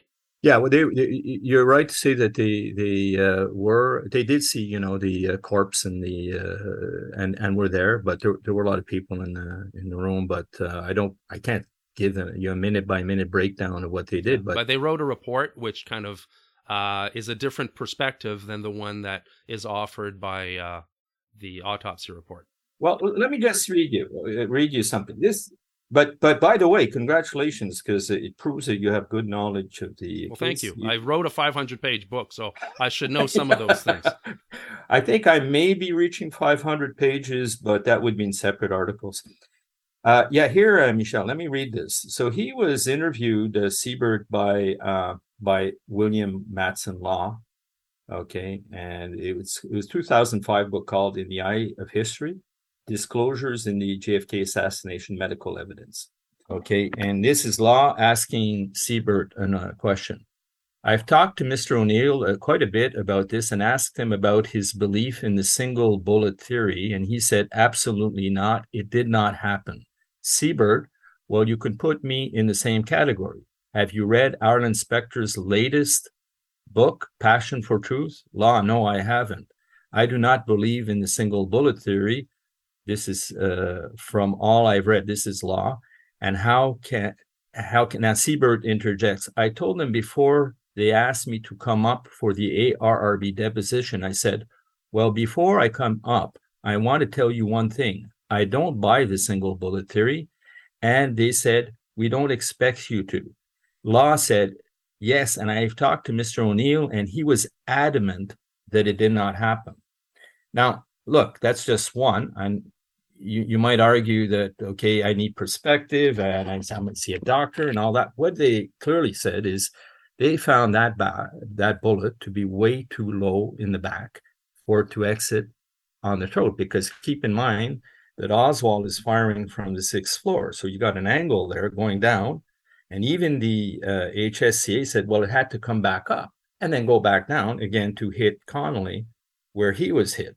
So uh, I am much more influenced by Sibert O'Neill than I am by you know some of these book writers. And when I look at the actual report, I can read you from uh, the HSCA report conclusions, where they they categorically state that the Warren Commission was deficient in not looking into there if there was a possible conspiracy, and they they clearly say that the FBI and the CIA did a poor job in disclosing information to the Warren Commission. So that's what shapes my opinion. And I think that what's interesting about this particular uh, conspiracy is that I don't feel I'm on the side of QAnon here. You know, I think I honestly think that. Oh, you weren't you weren't in Washington on uh, January sixth, uh, two thousand twenty-one. No, but you want to hear a funny one? Uh, when I was in uh, in uh, on the twenty second, I was at Dealey Plaza, and there was a QAnon bunch. oh, the ones who were waiting for uh, the return of JFK. Yeah, and they decided they would move the flowers on the street where where they were placed. You know, where the headshot took place and they decided they they alone decided that the shot didn't take place there. They they moved it down 300 feet and said and he started yelling, "The shot was over there, the shot was over there." And anyway, I had a I was beside. Why would they do that? Why did they want to change the location of the headshot? I don't know. I I, I refuse okay. to try and get into their brains. I guess if they're waiting for the second coming of uh, of uh, of the Lord John F. Kennedy Almighty, then I guess uh, they're they're free to change the rest of the story. I guess. No, I know, and that, that, that that's such an embarrassment, you know. And then you know that's that's sad. But anyway, uh, I thought I'd throw in that little uh, tidbit about QAnon. Yeah, so may, maybe if we were in Dealey Plaza having an argument that day, we would both turn around and say, "Who are these crazies?" Right? We we might have something in common there. Yeah. So so I I uh, wrote uh, something, and I got an awful lot of uh, good feedback on that they said, you know, a lot of people say, you know what? I didn't realize that, you know, Lee J. Rankin. He was the head counsel of the Warren Commission. Okay, I'll name some of these names. Uh, uh, Richard Sprague. And Richard Sprague was the first lead counsel of the HSCA, but ended up quitting for differences of opinion with the uh, yeah, of that. And then Robert Blakey comes in, and I look, I, I, put in his statements in there. He thinks it's more of a mob related conspiracy. Yeah, yeah. He was a friend of Bobby Kennedy's. It, pardon? And he was he was a friend of Bobby Kennedy's back in the uh, Department of Justice. And Blakey was convinced that the mafia had something uh, against the Kennedys. And I think he went on to write books about that. Mm-hmm. Right. So yeah. So and, I, and I should point that out. Books. Yeah. But the po- point is, is that that if you take then you have the jury woman from the Liberty Lobby trial. Okay, just so people understand what that's about, is that um, somewhere around the HSCA, uh, there's a guy called Victor Marchetti who was part of the CIA, and uh, he made claims that the CIA was ready to, um, how could I put it, expose Frank Sturgis and E. Howard Hunt as possibly being involved in the assassination. This is what Victor Marchetti was saying. And uh, a magazine ran with that called Liberty Lobby. They got sued by E. Howard Hunt. They said, "Hey, you know, you're defaming me." E. Howard Hunt is a CIA agent. He said, "You're defaming me." He wins. He wins, I think, a settlement for three to five hundred thousand dollars. Then Mark Lane comes in, uh, who, who's a well-known lawyer at the time, and uh, you know goes on the appeal. And then on the appeal, it's reversed, and the jurywoman. Uh, because it was in front of a jury, said, you know what Mr. Lane was asking us to accept was that somehow the CIA was involved in the assassination of the Kennedy. But with, with what he presented, okay, uh, that's what we ended up being convinced of. So I, again, you know, if you take each one alone, uh, you know, there you, you can argue here and there, and that's to juries, and juries are sometimes wrong and all that. But I think what you you'll come out with when you read uh, statements, you know, even in the Warren Commission, I mean, we know that three of the commissioners, Cooper, Boggs, and Russell, didn't believe in the single bullet theory. We, we they're on the record as saying that. Yeah, but they were not ballistics experts, right? So no, but uh, I mean, we can't but, say that because they they didn't believe it was possible. Just like if we watch on TV people getting hit and going back into the left, that doesn't necessarily mean that's how a bullet and a body will react in real life. Well, right? you so, know what Jeffy Jesse Curry said. The uh, chief of police at uh, of da- Dallas. Dallas. In '63. Good boy. I wish I had. I know my facts. I know my facts. I, I wish I had you as my student. I'd give you a hundred percent. But are you good in marketing? No. no, I hate I hate everything about money and business. No, it's okay. But look, uh, uh, he said that just by the splatter Okay, the splatter uh, that, and this is Curry speaking, and uh, he's one of the insiders I quote. He says there had to be a shot from the front. Now, again, uh, you see, splatter analysis is something that's really important there. And Josiah Thompson, who you wanted on your show, you told me, mm-hmm. uh, presented something really interesting at CAPA, and he was showing how uh, brain splatter and blood splatter hit some of the officers on the motorbikes behind, okay, to the left and behind uh, the limousine. And uh, he he presented a pretty compelling argument that if you lined it up, uh, you know, you you do get a shot from the grassy knoll. Uh, again, for your audience, uh, JFK. Except that was there was no blowout on that side of Kennedy's head, right? There's no massive hole on the left rear part of the head where you would expect a bullet from the grassy knoll to have traversed his head. No. Oh, there's a cat again. oh boy, sorry about I that. I think there's a conspiracy for your cat to be uh, in, interrupting our talk. He's uh, jealous of the attention you're getting. I do have a door here that I can shut. So, is it okay if I take ten seconds? Yeah, that's fine. Go ahead.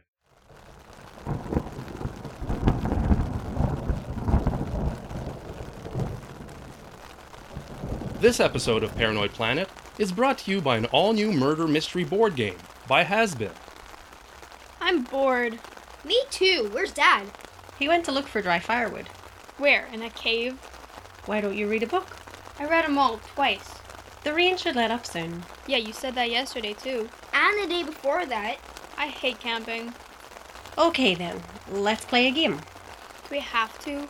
Dad always makes up new rules. Well, Dad's not here. Come on, it'll be fun. How about Risk? It's too complicated. Life? Too long. Clue? Way too predictable. Monopoly? No, I hate Monopoly. Too capitalistic. Uno then? You, you always cheat. I do not. Yeah, yes, you, you do. do. Well, then I don't. Wait, here's a new one. What is it? It's called Six Degrees of. Six Degrees of Kevin Bacon. My friends played that at a party. They said it was okay, but not as cool as the Ouija. No, this one. Six Degrees of Lee Harvey Oswald, the creative conspiracy game for amateur researchers of all ages. Ooh, that sounds like fun. I want to play that game. Does anybody die? Apparently everyone does. I want to use the Mauser rifle. I want the umbrella gun. Okay, I'll use the Secret Service AR 15.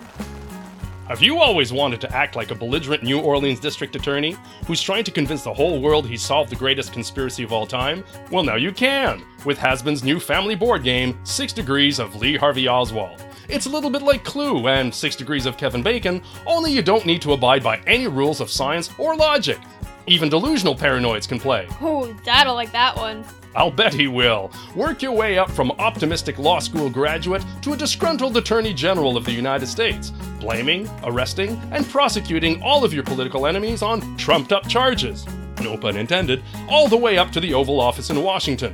But be watchful for government moles, fake news propagandists, evil CIA henchmen, FBI booby traps and listening devices, and, of course, gay fascists if you don't want to be sued for defamation. It's a rifle barrel of fun, guaranteed to turn any rainy afternoon into an adrenaline pumping thrill ride. Hey kids, look! The sun's out and the beach is open. Who wants to go snorkeling in the lake? Forget the beach, Dad. I'm charging President Johnson with perjury. Hey, that sounds like fun. Can I play? Yeah, you can use a colonial musket. Awesome! Scooch over. That's Six Degrees of Lee Harvey Oswald, the new alternate reality role playing game by Hasbin. Available in all fine left wing political bookstores. And coming soon, Six Degrees of Jeffrey Epstein by Hasbin.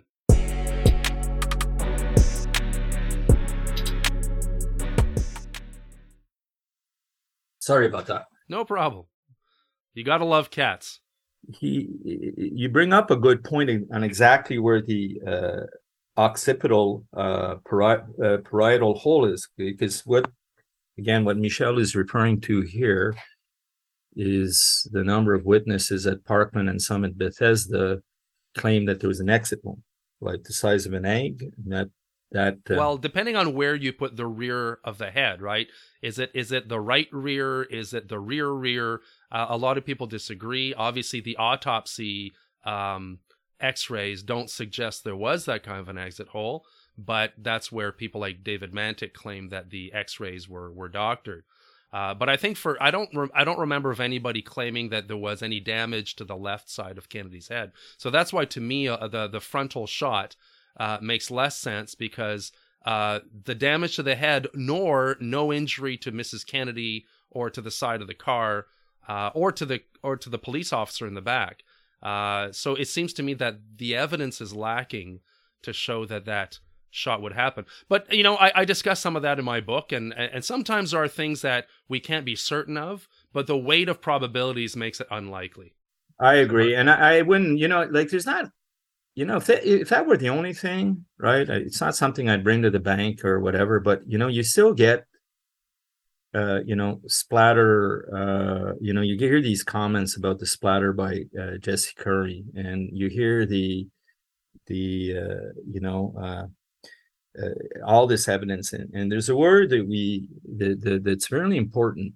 It's called consilience, and the word consilience is important in this sense, and I'll try and explain it. Is that you you can take many things that on their own don't necessarily prove the conspiracy. But you know, when you you bunch them together and you say, well, you know, that these 10 things may have happened, or, or that there's a 20% possibility that this happened, or 30%. So what consilience does is it it says, well, look, there's a hell of a lot of stuff pointing in the same direction.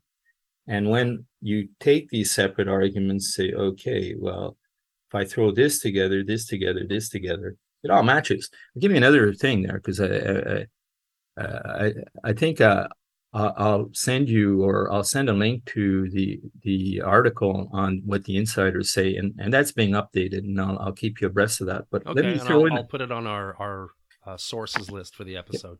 The other thing I've been doing lately is I was asking myself, what does the HSCA have to say about Jack Ruby. Okay, Jack Ruby, uh, you know, uh, what when you read the Warren Commission, they really fluff off his mob connections. But the HSCA analyzed his whole history. They looked at his uh, phone calls, and they they looked at uh, a whole bunch of things, and they concluded that his mob connections were not insignificant uh, there's a guy who wrote a book about him called Seth Kantor, who was a journalist who was on the motorcade. And Seth Kantor said, Hey, you know what? I crossed Ruby uh, shortly after Kennedy was brought to Parkland Hospital. And then during the 48 hours that preceded uh, Oswald's assassination, Ruby was seen numbers of times. I mean, at least five or six times hanging around in the uh, Dallas Police Department building. And okay, so what what they say is uh, that that let me uh, the committee was disturbed, however, by Ruby's easy access to headquarters and his inconsistent accounts of his carrying a pistol. Okay, and then, um, uh, you know, he said in, in, the FBI interview on December 25th that he had a pistol on him, and then uh, later he he denied it. You know, uh, but the point is, is what what they said is they couldn't understand how the doors were unlocked, and they believed that he did receive assist- assistance to get to a point where he, okay, look, the committee, I'll, I'll, quote it exactly. The committee was troubled by the apparently unlocked doors along the stairway route and the removal of security guards from the area of the garage nearest the stairway shortly before the shooting. There is also evidence that the Dallas Police Department withheld relevant information from the Warren Commission and, and Ruby's entry to the scene of Oswald's transfer. They go on to say that he they believe that he received assistance. So they analyzed his relations with Joseph Campisi, Alex Gruber, a guy called Dolan, uh, Patrick, okay, uh, these are people that are so closely linked to uh, to uh, Santo Trafficante, Sam Giancana, Hoffa, Marcello, okay, and major mob bosses. these are major mob bosses, some of whom were uh, persons of interest in the attempt, the CIA deals to uh, assassinate Castro. Uh, talking mostly Trafficante, Rosselli, and uh, Giancana. Uh, however, when you looked at his relations and then they analyzed his phone calls okay? His phone calls leading up to the assassination and they started isolating the suspicious phone calls and they were often to hitmen or uh, uh or people involved and there's a definitely uptrend in his uh his uh you know his weeks leading up and to really so uh, uh what's his name, Blakey, in his book. He says that's why you know, and that and an awful lot of other stuff because he said that uh, when you looked at Ruby when he would go and hire strippers in New Orleans, well, that brought him right in Marcello's realm because Mar- Marcello was the uh, mob lieutenant of the uh, Louisiana area, and the HSCA uh, was compelled to think that there was evidence, strong evidence, that there were meetings between Ruby and Trafficante in 1959 in Cuba. In Cuba. But that's 59. That's before Kennedy even began running for president, I think. No, I know, but I think I think what I'm trying to do is is to come and say that you know, who was Ruby, the, the the the Warren Commission persona of Ruby. Okay. Okay. Even the HSCA finds it, you know, very minimal and very so then you start saying, wait, the guy who eliminated Oswald, he's got all these really weird contacts with people of interest in the mafia in the Kennedy assassination. Of course, you can't conclude anything else, but you know, if you look at it and, and, and, what I'm looking at, when I look at it, I can't see it as anything else as a hit to shut him up. And but you don't think that you're kind of using the guilt by association fallacy. You're saying because this person has these friendships, that this necessarily entailed that they were in cahoots together to kill at least uh, Lee Harvey Oswald. Because my view is he might have friends in the mafia, but that doesn't mean that the mafia sent him to kill Oswald. I mean, he had friends in the police, he had friends in, in the, the newspapers. That doesn't mean those people sent him to kill Oswald. So I have some friends who are Marxists I have some friends who are uh, evangelical Christians. I have some friends who are gay. None of those people necessarily compel me to start a podcast or something. No, but if you combine the fact that he received assistance, you know, I'm. T- I, by the way, I'm quoting. I'm quoting the HSCA here. There, I, am not, I'm not quoting. I'm putting words to the effect there. Again, those are all spelled out. Though the HSCA never concluded that the mafia as an organization was involved, right? They said that no, they didn't, but they said members that, of the organized crime may have been involved. No, but they said something to the uh, along the lines that the uh, the Warren Commission did not look into that, and that they definitely saw opportunities for something to have maybe grown out of that for there. Okay, so they they they made strong hints towards that because they did conclude that there was a probable conspiracy. The HSCA, I think the word they use is uh, our conclusion is that there is a probable conspiracy. Yeah, that was their final report. Now you can argue, you can argue that okay, well, you know, if you eliminate the acoustic evidence and this and that, but I've looked into the reasons why they believe there's, and this is comes from the, you know, people like Robert Blakey and others. It has so much more to do, you know, with not just acoustic evidence, but they go into witness evidence. They go into the backgrounds of Jack Ruby. Your audience shouldn't think Paul Bleau saying this these are quotes. Oh, definitely. You're repeating what many others, Jim DiEugenio, Oliver Stone, and others have have said. I mean, your your ideas are part of, I think, what the community of JFK researchers have been alleging for for many decades. Yeah, but it's also a community. Uh, sorry, Michel, I don't want to cut you off, but it's a community of investigation insiders. That's the the, the key, thing. What I mean by investigation insiders is these are the people who question witnesses. These are the people who had subpoena power. These are the people who could go into executive sessions that got information that you and I can't couldn't get at the time. These are the people who had the, the, the opportunity to look over documents and timelines and, and analyze phone calls.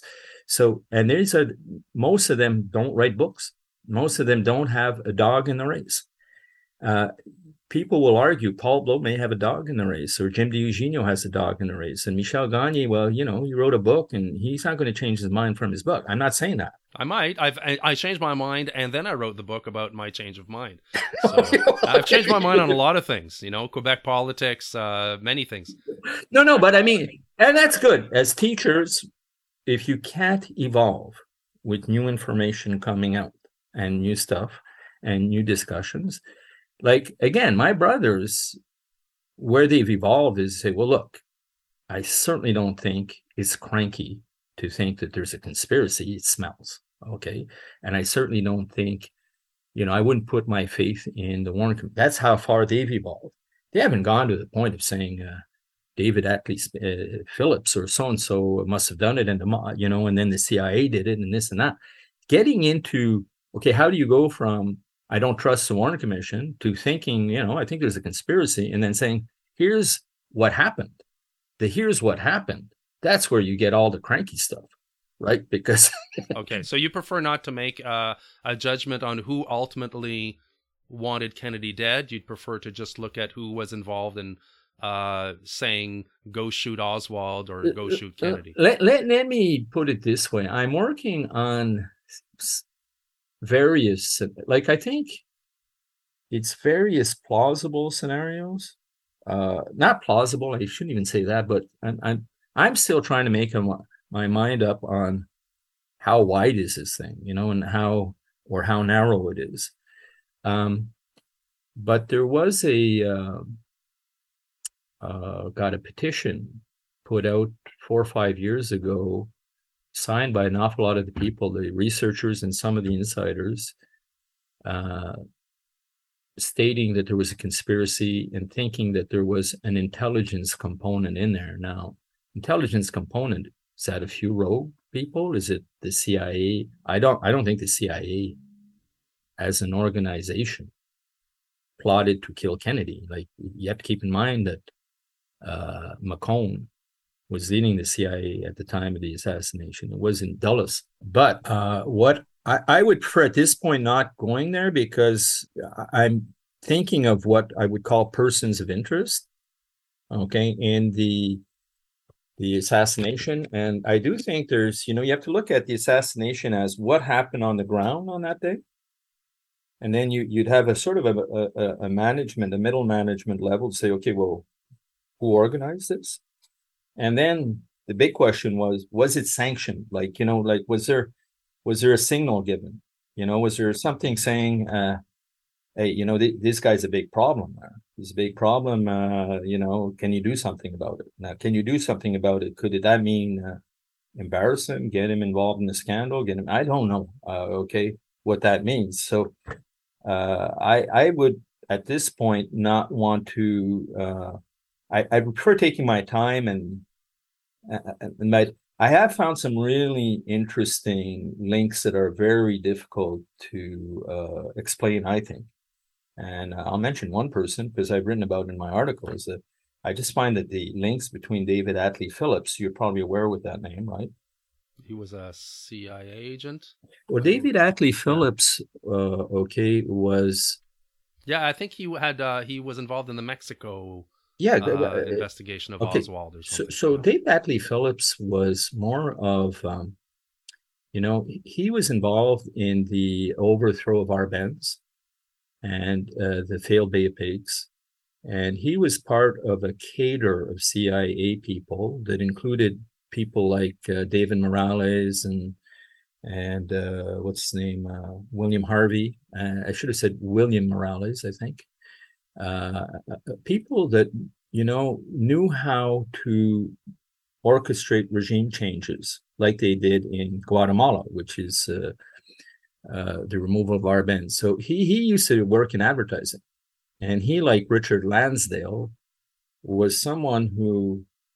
Uh, you know, would write the perfect cover story for something. So, for instance, Arbenz, oh no, that his removal emanated from uh, communist conflict and you know they come up with these scenarios and try and keep everything plausibly denial anyway the reason i bring him up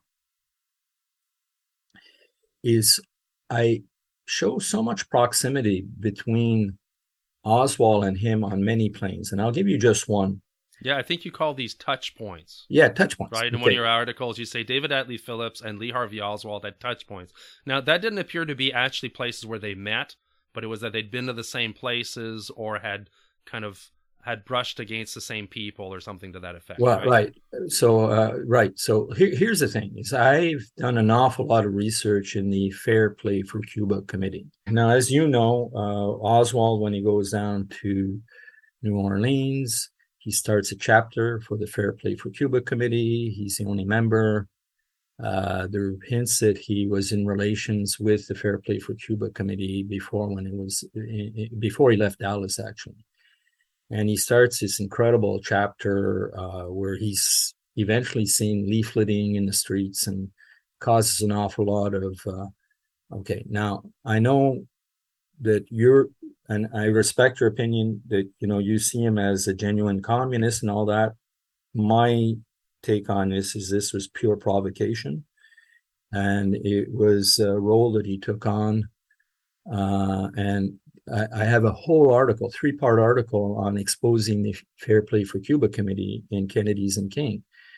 And anyway, for all sorts of reasons, I'll ex- I explain why it was just infiltrated with informants, the FPCC at this time, and it was almost on its death knell in the last year. Uh, they, they, normally would do 25 national meetings a year, and this in 63 they were down to three you know so So you believe that Lee Oswald was one of these infiltrators into this pro Castro Marxist group called the Fair Play for Cuba Committee? his initial role i believe and you know there are hints you know just that he'd asked to meet Warren de Brueys of the fair play of uh, the fbi after his street fight with carlos bringuier anyway there's all sorts of things in there and it would take too much time for me to explain but basically uh, he and the guy near him, the office, uh, Guy Banister, were on communist witch hunts. Okay, so you would hand out these leaflets, you'd see you sign up, you'd build up names, and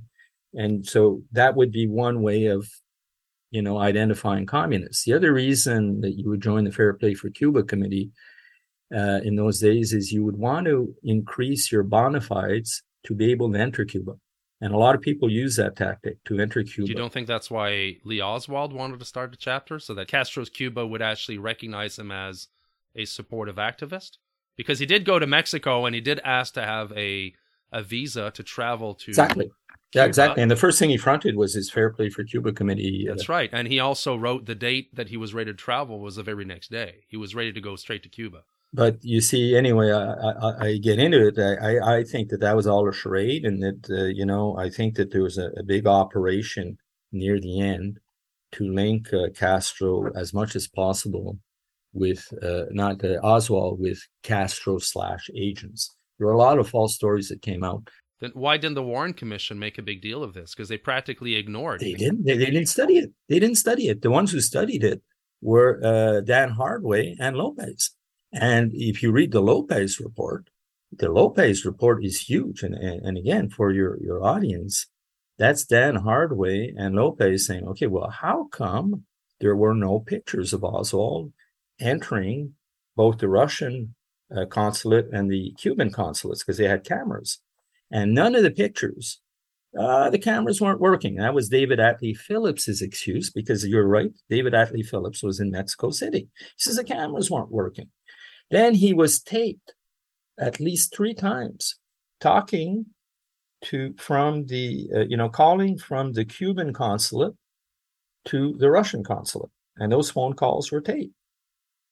And uh, uh, what's his name? Uh, Goodpasture, who was uh, Atlee Phillips' assistant, and David Atlee Phillips claimed that those tapes were erased, but they weren't, because at least not all of them, because when um, when uh, what's his name Oswald was questioned after the assassination by FBI agents, the FBI agents had access to those tapes, and they said the voice on the tapes weren't Oswald's voice, and that Hoover is clearly on the record of that saying that.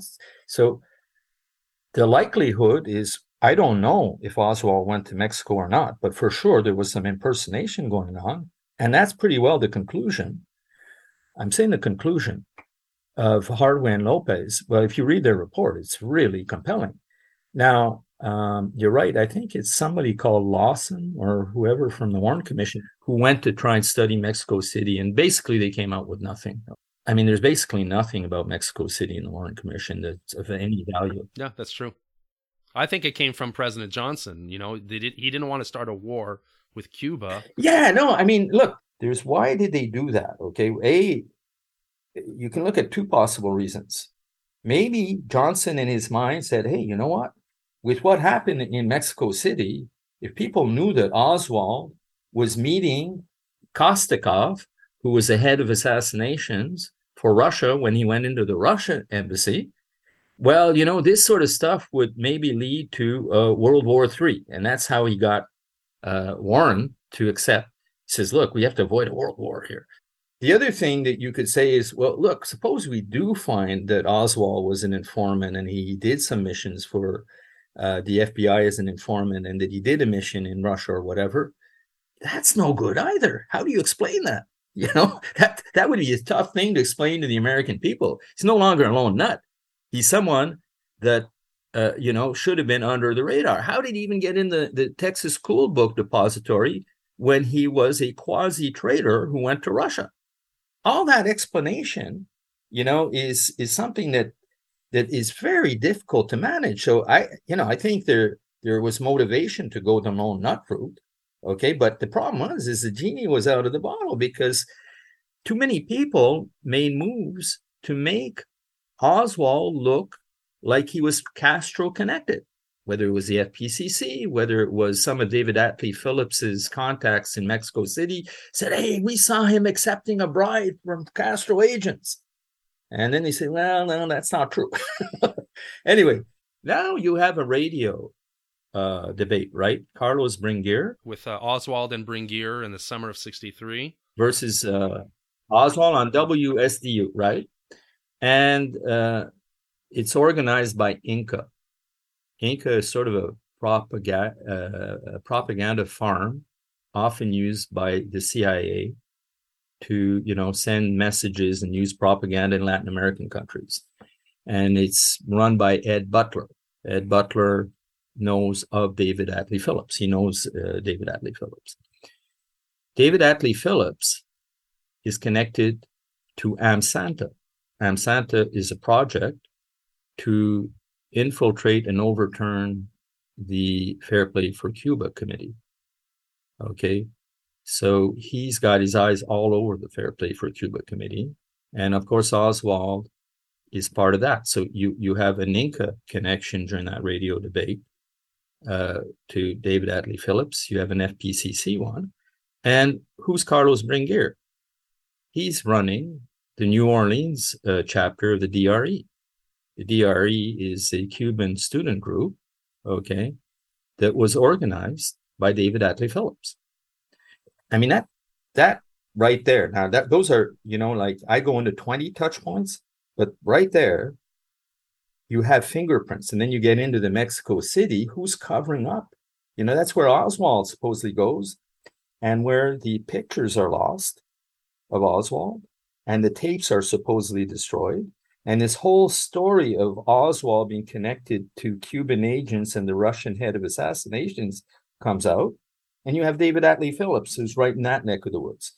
So I would point him out as a person of interest. I'll get into it in deeper, more detail. But to me, you know, and look, he was questioned by the HSCA and they wanted to bring him in for perjury because F- Phillips was. Yeah, because uh, they found he was lying his head off. You know, I mean, I know it's a bit sketchy, right? And you, you know, if I was in, uh, if if we, we could debate longer, but these are the things that have shaped my opinions. I, I really try and get away from the Madeleine Browns of this world and the, the Judyth Vary Bakers and the uh, Good for that you. crowd. I don't I don't buy into that. I mean, you know, every time you read their story, it gets embellished. so yeah, so that's that's um, you know, I talked about Jack Ruby. There's many other points there. I think that uh, the proof of a front shot is overwhelming. But we've certainly covered many of the elements that convinced you that there was a conspiracy, that Lee Oswald may have been part of it, but not necessarily the shooter. If if I understood you well, I, I tend to think he wasn't. Uh, that he was set up as a patsy. You know, Dick Russell, uh, who wrote a good book, you know, talks about some witnesses that show that he was interacting with uh, Cubans, uh, exiles of interest that were part of the bigger story. You know, Alpha sixty six members and all that. So he's a complicated fellow, this uh, Oswald. Because I should point out that you brought up Blakey several times, but Blakey's conclusion, and I do remember hearing him in an interview, as well as we could say that the the the the, the conclusions of the HSCA do represent to a great extent what Blakey believed. Is that both Blakey himself and the HSCA concluded that Oswald had to be the person who took the shots that injured and killed Kennedy. Perhaps he was involved with another group, but the HSCA while they said there was a probable conspiracy, they definitely made Oswald a central part of the the assassination. Yeah. So that's why people like Jim Garrison have often said that Oswald was a complete patsy, not involved, uh, never shot at anybody. Uh, but you're not certain there, are you? No, I, I tend to think he he uh, he didn't shoot. Okay, because I I have a lot of trouble, you know, with the logistics of him going from the sixth floor to the second. But uh, look, I could be wrong on that. Um, it doesn't change, in my view, the opinion that you know there was uh, more than than one shooter that day, and that uh, you know that there are more people involved. Uh, I didn't get into the prior plots discussion, but uh, I, the whole argument there is that there seems to have been a, a template, uh, you know, um, involved, uh, and not just one. One, I think there are contingency plans, but uh, you know, but uh, that's definitely, uh, you know, that's where I stand. But you know, if someone said, "Hey, you know what? Um, here's a reason."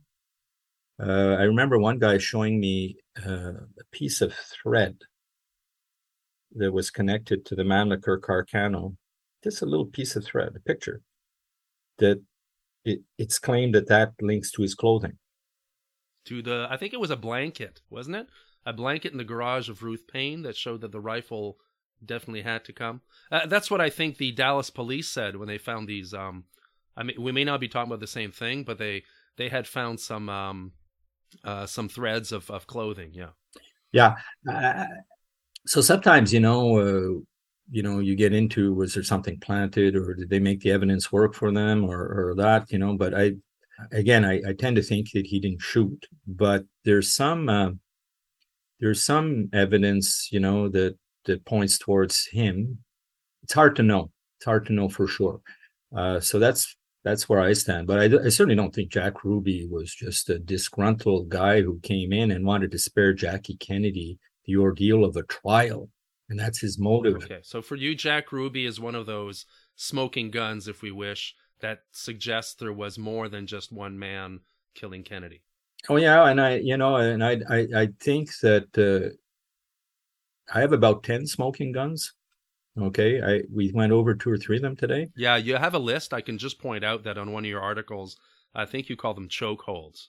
So I, I'll make a link to that. I think the article's called "The Three Failed Plots to Kill JFK." That's where I got that. So I'll also put that on the list. By the way, that one too is being totally updated because it started off as a three fail, but it ended up becoming a two or three parter. And it will be called instead of failed plots, it's will be called similar case analysis. What I'll do is I'll just send a link to the the page that has all of your articles, and then people can just select which ones they want to look at. I have some quick questions. Now, there's some subjects that I would have loved to talk with you about, but they probably would have taken a long time. Part of it was your argument about how your experience with the tobacco industry made you believe that uh, the same kind of disinformation happens uh, by governments and, and, and history textbooks. I don't have time to get into that details, but your articles are there and I can send people uh, to them. Um, so I'll, I'll just start uh, some some very quick questions, and they're more specific about you.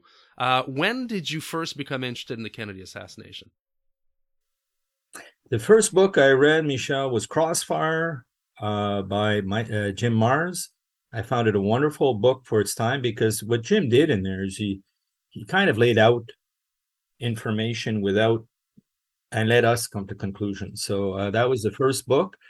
Uh, then I went into a. I read a Double Cross, which which wasn't the, but it was an interesting book to know a little bit more about uh, Giancana, but it wasn't a compelling book. And then what happened is after the JFK movie, I read uh, JFK and the Unforgivable, uh, Unspeakable, by Unspeakable, Douglass by uh, Jim Douglass, and I found that to be a really well written book. You know, not not and and really fun because it went into well here's why you know uh, we think he was assassinated then uh, so that sort of now the year i wrote read uh, crossfire i don't remember but I, I would say the intensive research uh, became more and more intense after uh, jfk because honestly Okay, i didn't know so much just like about me, the, the, Oliver Stone movie is kind of what triggered your imagination. Yeah. Okay, let me move Yeah. on. Uh, Yeah. Now, I don't know how old you are. I don't think you're that old, but do you remember the Kennedy assassination? Yeah, I do. I'll tell you what, I was six and I was pissed as hell because, oh, yeah. And that had nothing to do with the loss of a president. Just I couldn't see my cartoons anymore because they, they covered the bloody, uh, they covered the assassination uh, funeral uh, coast to coast. And we only had three stations at the time. We didn't have cable.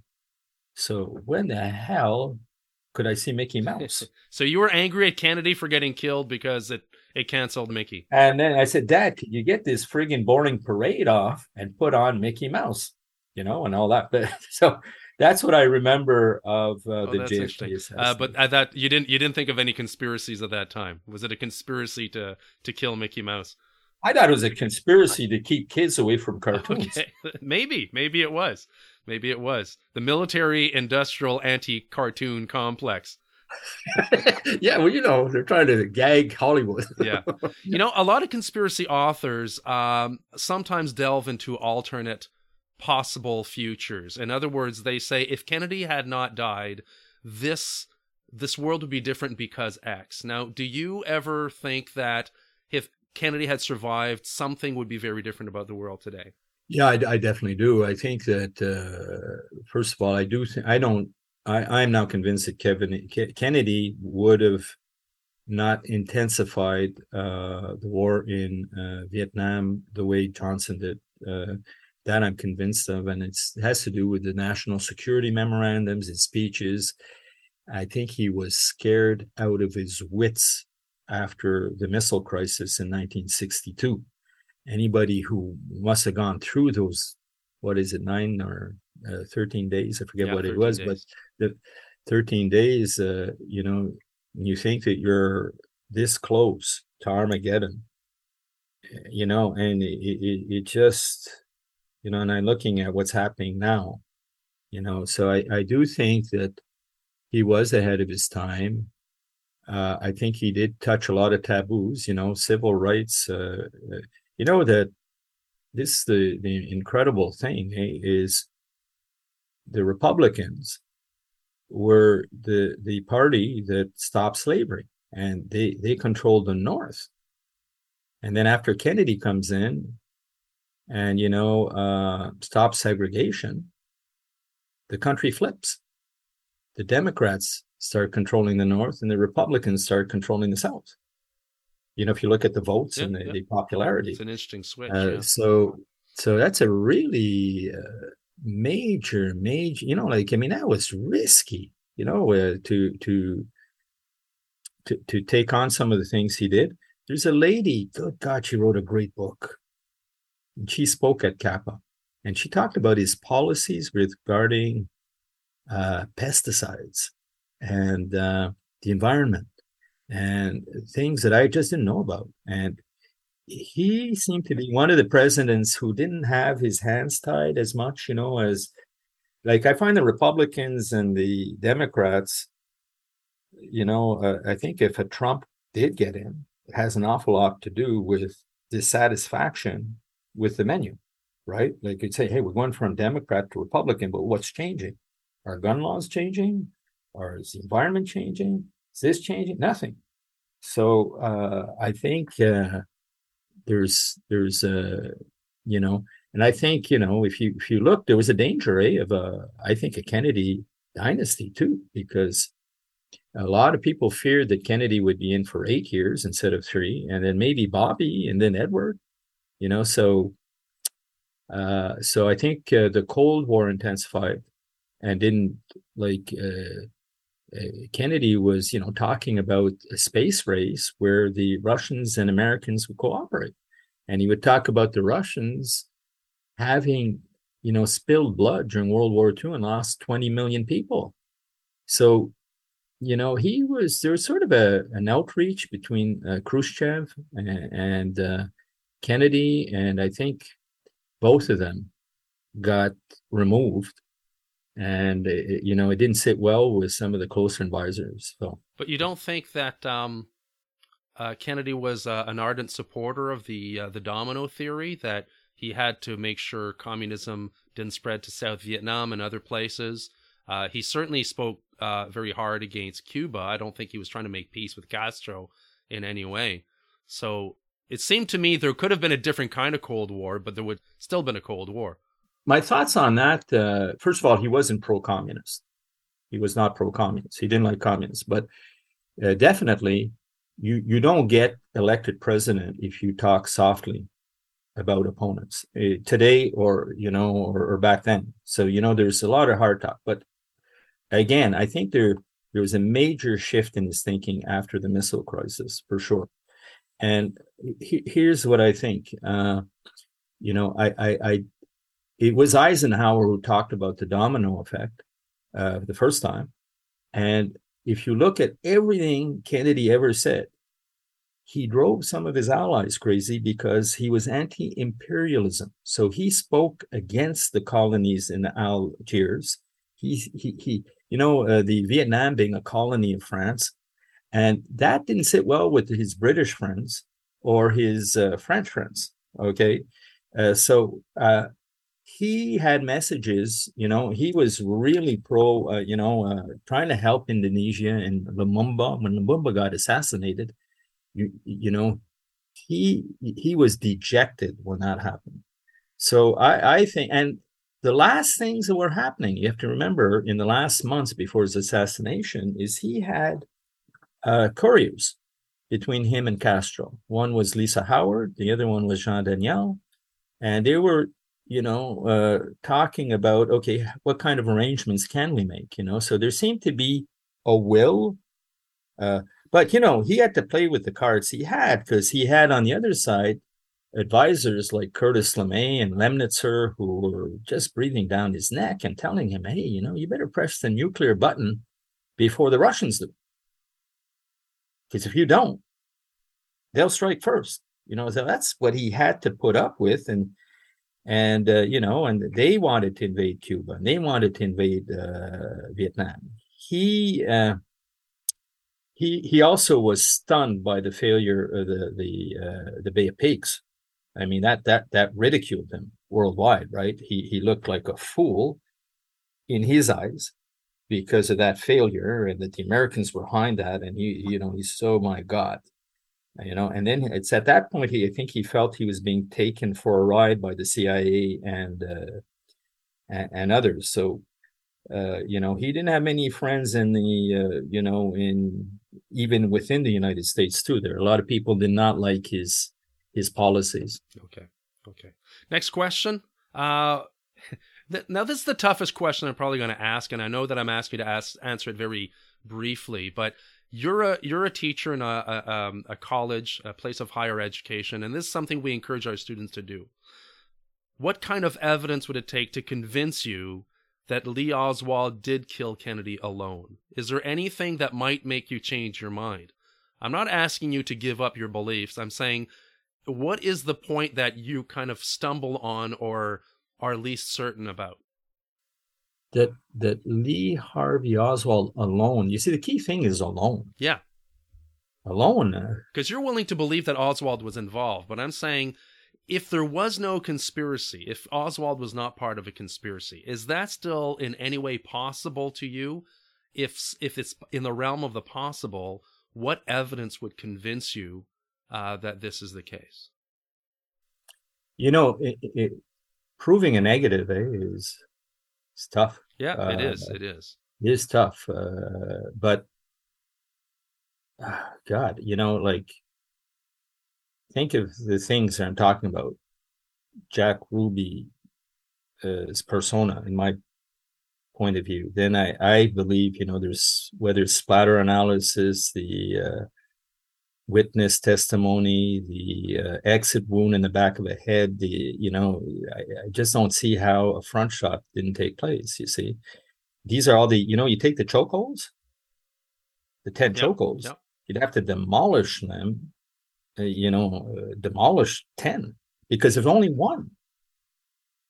If only one, you know, the second I say, you know what, I'm convinced Oswald was impersonated in Mexico City what would a no name happen to be, you know, be, be, being per, impersonated in Mexico City? Then if I'm telling you, I say, well, look, Jack Ruby, are you telling me that with all his mob connections and and you know his easy entrance to the basement and all that that there, that wasn't a hit? It was just you know. So if I take the chokehold, you know, you'd have to almost reverse all ten chokeholds because a choke a, cho- a chokehold. Can... No, I get that. That makes sense. So you have 11 good reasons to say this is what I need to be disproven in order to uh, sympathize with the other possibility. Yeah, and and look, I, I... are you throwing me a challenge? Because what if what if I can ask you write you an article that says here here are the things that I disagree with, uh, would you be open to that kind of dialogue? Not necessarily. Oh, I'd be uh, look. I, would be open to hearing uh, hearing it. You know, and what it might do is it might say, well, you know, out of the hundred or so insiders who said this, Michel has convinced me that there's 33 of them that I shouldn't take seriously. but I'm still stuck with 60. You know, like that means we may have the beginnings of a debate here. There could be kind of a, a Champlain Champlain uh, discussion about these 11 points and how we should interpret them. I don't know if CEGEP students would be interested.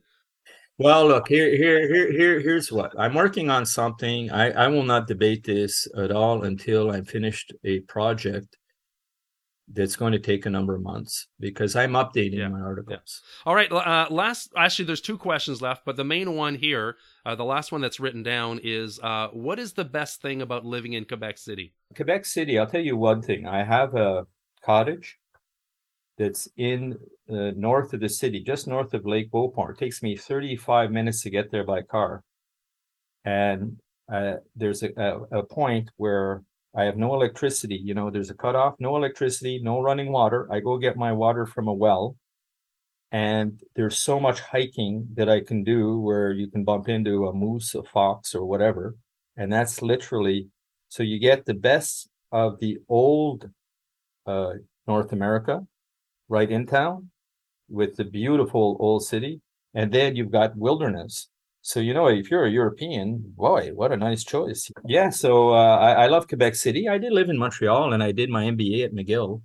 And I, I love Montreal too, you know, like uh, I, I had, there's so much character and, uh, you know, and, uh, but um, I would have said the traffic jams uh, are much smaller here, but we're seeing more and more Montreal style traffic jams. Uh, that's that's not the, the best part of our city right now. All right, Paul, I have one last question for you. I don't know what it is because it's in this little thing called the question jar. Are you game to answer the question jar? Sure. Okay, let's see what we got here. The question. Sometimes jar, these are a little. Yeah, that's our little thing we do on the show here. Uh, what is your favorite flavor of chunky soup? I don't eat chunky soup. You don't. They're amazing. Are they? It's a whole meal in a can. Yeah, isn't it a bit salty though? I don't know. Yeah, it's salty. They're, but I think they have reduced salt versions or can. Oh, do they? okay, a, well, I'll I'll put that on my list. And okay. if ever I'm back on your show, I will answer that question. Okay, that's great. That's great. Uh, I do have uh, just quick, quick, quick two awards. I always like to give awards to my speakers. The first is a Lady Byng Memorial Trophy. Are you a hockey fan? Yeah. You might know that the Lady Byng Trophy is given for good sportsmanship. So, uh, because you and I are able to chat about this without coming to fists, uh, then I, am giving you the Lady Byng Memorial Trophy for being a good sport for coming on this uh, podcast. That may uh, you may have thought was hostile, uh, possibly because what some of your uh, your colleagues have said about me. the second award is the one I give to all my speakers, and that is you are now an initiate in our not so secret secret society. So we have something called the the accepted and ancient order of speculative haberdashery or the knitters. You know, there are the Freemasons, we're the knitters. So you'll have your name on our website. You're now famous on the Do internet. I get a plaque? Uh, no, you get a secret handshake though. Damn. So, uh, the only plaque I ever had is on my teeth, so Oh well, we can we could put a picture of your teeth on the on the website if you want. But I'm no, you sure don't want to do good. that. Okay. No, no, you will have fewer followers. Well, it's great to talk to you, Paul. Let's let's keep in Thanks, touch, Michel. and uh, let's agree uh, to bring our friends uh, not to fight each other. Thank you. Uh, you showed that. I think you. It's fun to talk to someone who you know. I don't have to explain every name. You seem to know them really well, and I hope. Um, I hope at least one thing is that the idea that I'm trying to say is that, you know, there are a lot of cranks eh, in both sides of the debate, but there are a lot of people who I think genuinely, seriously research it and have come to conclusions that are different. Not because they're cranky, not because they're conspiracy theorists and believe in conspiracies all over the place. I certainly don't. And the people I work with don't. Okay. Uh, generally. Uh, Jim Marrs believed in quite a few weird conspiracies, I have to say, though. But there's um, a lot of um, UFOs and stuff in his uh, books. Oh, but he said there was stuff going on under the pyramids that uh, would, but he never. Thank God, I don't. He sold a lot of books. He sold a lot of books. Anyway, but here, here's the thing: is I hope that came out, and uh, you know, I, I, the only thing I would suggest to your students is read. You know, explore. Don't trust uh, Michel or myself on this thing. Uh, uh, you know, try and also figure out what is hyperbole and propaganda versus what is uh, factual, and, and, and come up with your own opinions on it. And uh, you know, there, there's sometimes, as you say, there's a gray area, and this is a very gray part of history. And uh, I'm not sure that we'll ever figure out 100%. What happened. We But may not agree, but we can always have a beer, whether it's in person or hypothetically. depends what it depends what beer they serve. But thank you so much. Take care. Bye bye. Great. Take care. Now we're going to fight about beer.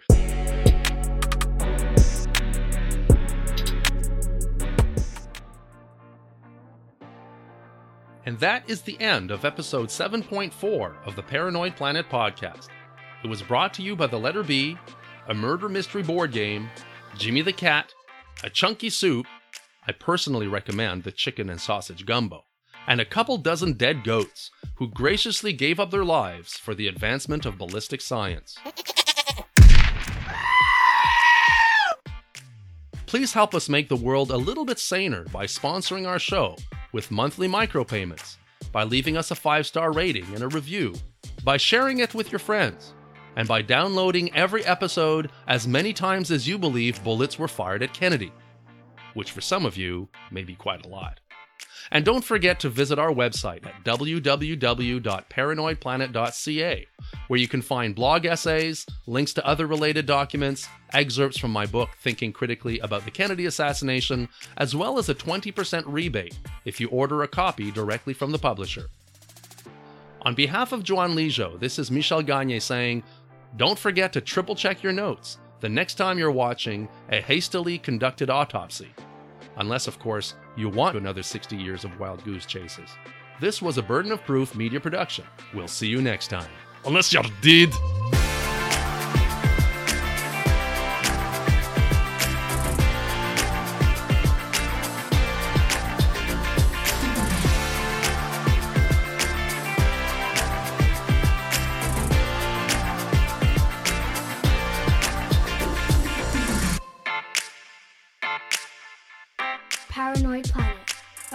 Podcast about conspiracies, paradigm shifts, and critical thinking.